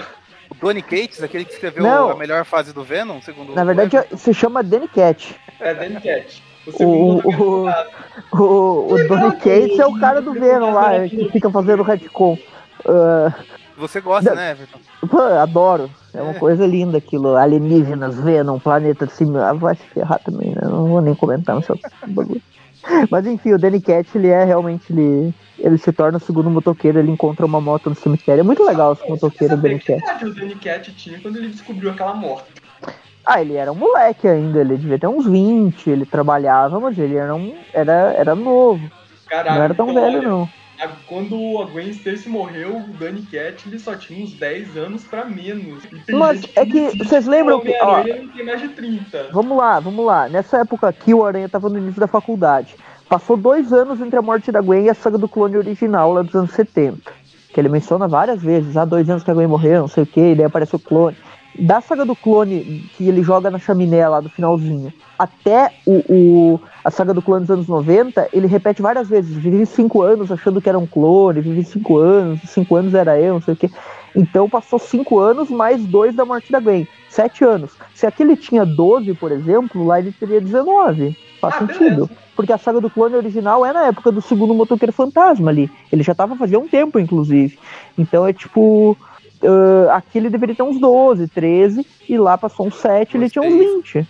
É tipo Vocês isso. estão se preocupando com os detalhes que nem a própria empresa se preocupa mais, mas tudo Não, bem. ma- mas faz sentido. Tudo bem, Sim, eles até sim, não faz se preocupam. sentido. Faz. Faz sentido. É, tá na lógica. Não, tá na Não, até lógica. os anos 90 eles tentavam manter ainda, né? O comecinho dos O que 2000 não faz também, né? sentido é que ele tá aqui no tamanho do filho do, do Dr. Connors, mais ou menos. E o filho do Dr. Connors nos anos 90 era menor que o Danny Cat, bem menor. Ele devia ter uns 15, mais ou menos. Mas Aí, tudo mas bem, se ele tinha 8 aí aqui, até, acaba- até dá pra desculpar, né? Tipo, não, não tem muita. Sei lá, não, não, não, não é tão ruim assim. Agora, o Peter, sim, o Peter dá pra, dá pra dizer que ali no início da faculdade ele deveria ter o quê? Uns 17, 18. E lá no, ele tinha uns 25 na saga do clone. Sim. E de lá pra cá não passou nem 5 anos, segundo a Marvel, porque ele ainda não Pois passou é. ele não chegou nos Ele ainda tá Mas abaixo aí- de 30? A Marvel ainda. Não, assim, tá muito claro que ele já passou dos 30, mas a Marvel ela ainda tá naquela. Ela, tipo, ela tá na crise da habilidade, tipo, ela não quer aceitar que tá velho. É, isso eles vão, vão continuar assim eternamente, então, porque. ah, Eles nunca vão for- aceitar que o Peter passou cara, é 30. tão fácil, sabe? Eles, tudo bem que alguns personagens é difícil de trocar e tal, mas não custa nada, sabe? Ele ter 30, 35, não vai mudar nada. ele tem- Ele já é adulto, entendeu? Entre um adulto de 25 e um adulto de 45, a rotina deles é, é igual, sabe? Não muda nada. Tipo, não tem nenhum drama temos que alguém de um Miles, 25 já passa que alguém de um- 45 não passa também. É a mesma coisa. Sim, já temos Sabe? o Miles, uma aranha moleque. Não faz mal agora o Peter envelhecer. Não Deixa sei qual é. envelhecer, pelo amor de Deus. daqui a pouco vai chegar um ponto que, sei lá, o próprio Danny Cat vai estar mais velho que o Peter, entendeu? O Danny Cat, o, o Falcão de Aço, 90, os novos guerreiros lá já devem estar mais velhos que o Peter. Todo mundo passou ele, sabe? O Peter Pan, ele fica, ele fica da- daquele, naquela idade ali enquanto os outros vão passando, sabe? Daqui a pouco a Kitty deve estar com uns 40 anos, sabe? E o, e o Peter com 20. Peter, daqui a pouco ele vai virar o medo do Steve Buscemi. É, vai- ele vai virar o cara lá do Hello, My Fellow Kids. Mas, E aí finaliza, né? Aí a história do. Marvel. E não só a quarta edição finaliza a minissérie, como finaliza o programa de hoje, né? Que agora vamos para as notas. E é aquela coisa, né? sempre quando tem uma, uma história classicona, tem alguma pra, pra levar a nota a pra nota baixo, Pra né, cara? puxar pra baixo, né? E sendo bem sincero, a história do, do Mortalha, ela não me incomodou, assim, a minissérie em si pela, pela trama. O problema pra mim tá um só, o escorpião.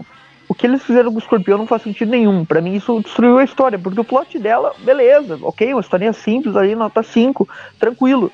Só que o que eles fizeram com o escorpião é completamente inconsistente, sabe? Porque ele tá apanhando e tal em toda a história. Do que colocassem um maluco mais fraco, sabe? Colocassem um vilão um pouquinho mais fraco. O lápide no lugar dele aqui, uh, faria mais sentido, entendeu? Que ele já não tem tanta força quanto o escorpião. Uh, só que daí não teria como o Mortalha bater nele pela pele, né? Dele ser meio invulnerável. Enfim, outro vilão, então, sei lá, Cabeça de Martelo, por exemplo, esse é mais tranquilo. Uh, eles colocassem algum outro cara pra ser o capanga, entendeu?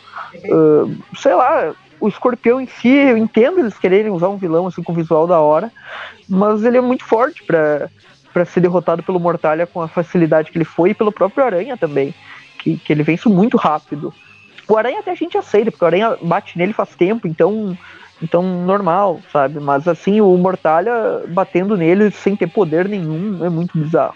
Então, por essa cagada do escorpião e por alguma inconsistência nas cores ali, eu vou dar uma nota 4 pra minissérie. Se ela não me irritou tanto, sabe? Deu pra ler de boa, não, não achei super chata, nada. É ok, sabe?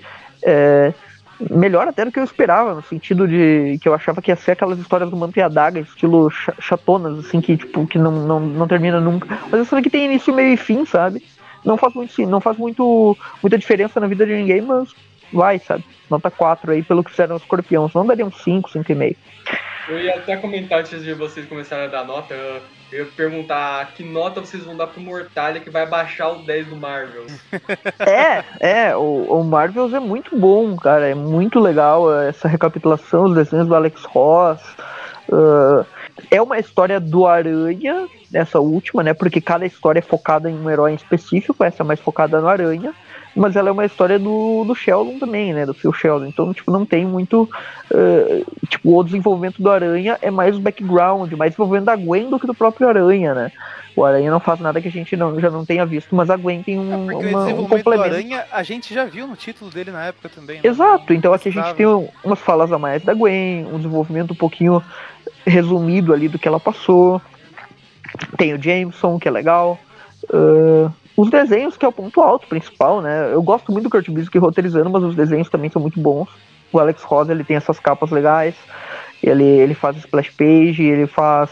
Uh, recria cenas do Gil Kane de uma forma mais artística. Então, então Marvel é difícil, cara, avaliar.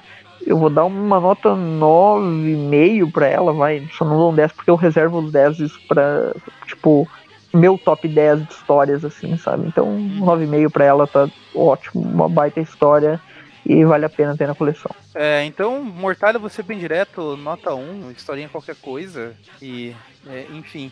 Eu já disse outras vezes que o zero é quando a história não cumpre, não, não, consegue cumprir nem o que ela tenta prometer. Eu acho que essa consegue, então nota 1, beleza. E Marvels é isso que vocês, a gente já foi comentando aí no programa, né? Um clássico revisitando outro clássico. E é, é, incrível como o poder da narrativa mexe aí com a gente, né? Como eu falei ali enquanto a gente estava acompanhando, você, aquela cena da ponte, quando chega, você sabe, você já sabia que ela ia chegar, você sabe exatamente o que vai acontecer, ainda se fica é, empolgado e ansioso lendo ali os balões de pensamento do, do Phil Sheldon é legal ter esse novo ponto de vista para essa história que a gente não teve antes, né? Que, que, nem vocês comentaram, ele, a gente teve a impressão assim, algumas pontas ficaram soltas ali, principalmente da parte da Gwen, e eles souberam amarrá-las aqui de um jeito muito bom, que eu acho que fecha também ali um arco de desenvolvimento e crescimento da personagem que a gente não teve na época. É, é legal ter esse ponto de vista do público geral também sobre, sobre o Aranha, né? Tem umas cenas assim que passa meio rapidinho ali pra gente, mas quando você para pensar, é um negócio tão legal. O, o pessoal de dentro ali do prédio vendo o Homem-Aranha grudado na janela e ficando impressionados com aquilo. E uh, eu acho que eu vou dar um 10 pra ela. É, é uma história que cumpre com perfeição o, o que ela se propõe.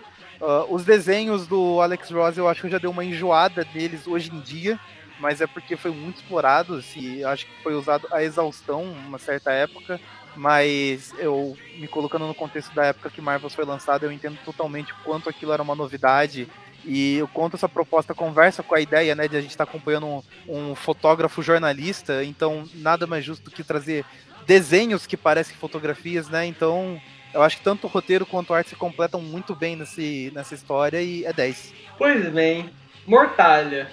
Eu vou acompanhar o Everton e vou dar uma nota 4 teria um 5, mas eu não curti muito a arte. Tipo, aquele rato lá ali, tinha uma cabecinha, algumas cenas, né?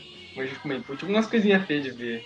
Agora, Marvel, o roteiro é 10, referências são 10, a arte, Alex Ross, anos 90, 10. A história, ela consegue até melhorar outras histórias que ela referencia.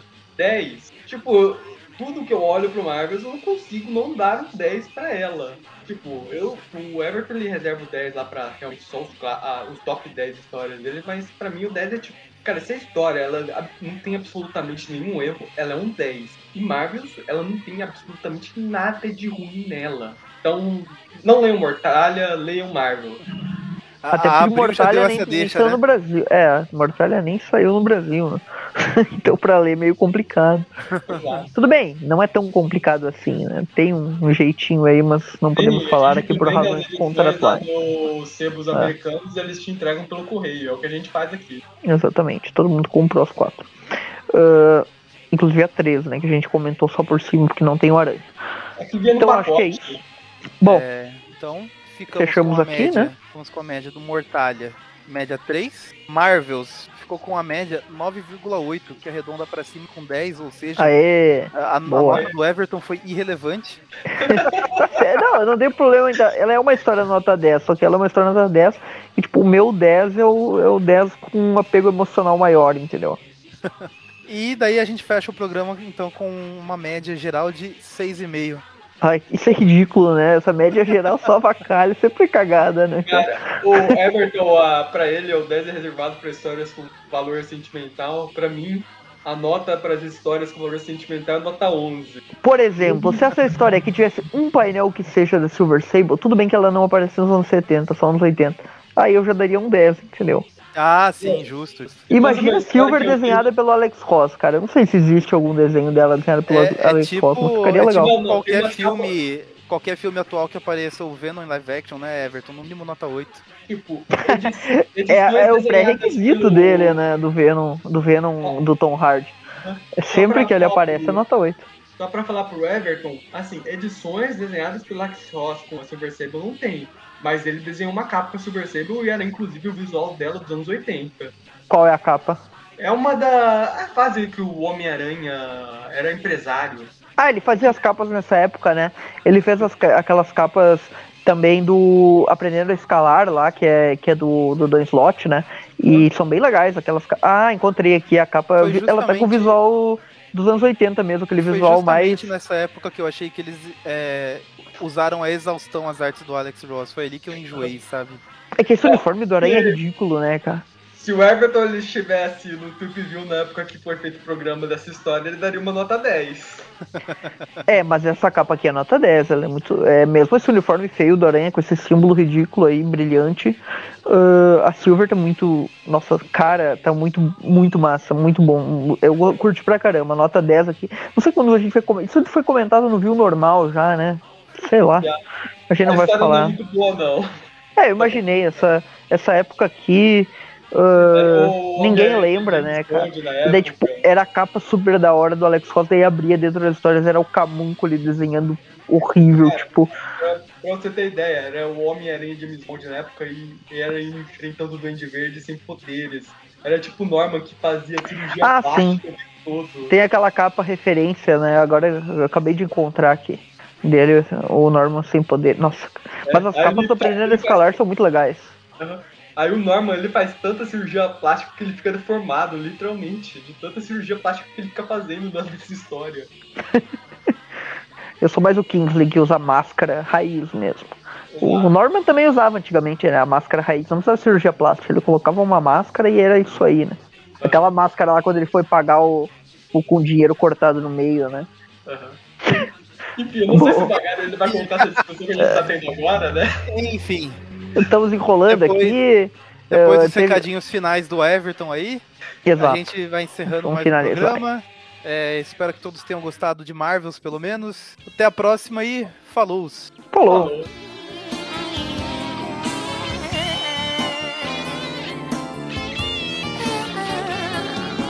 Rasga mortalha, anuncia com grito o abismo da morte.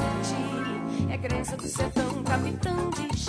Helena em Cajazeiras, lampião viu o prenúncio do início de seu fim. Maria bonita chorou, rasga mortalha.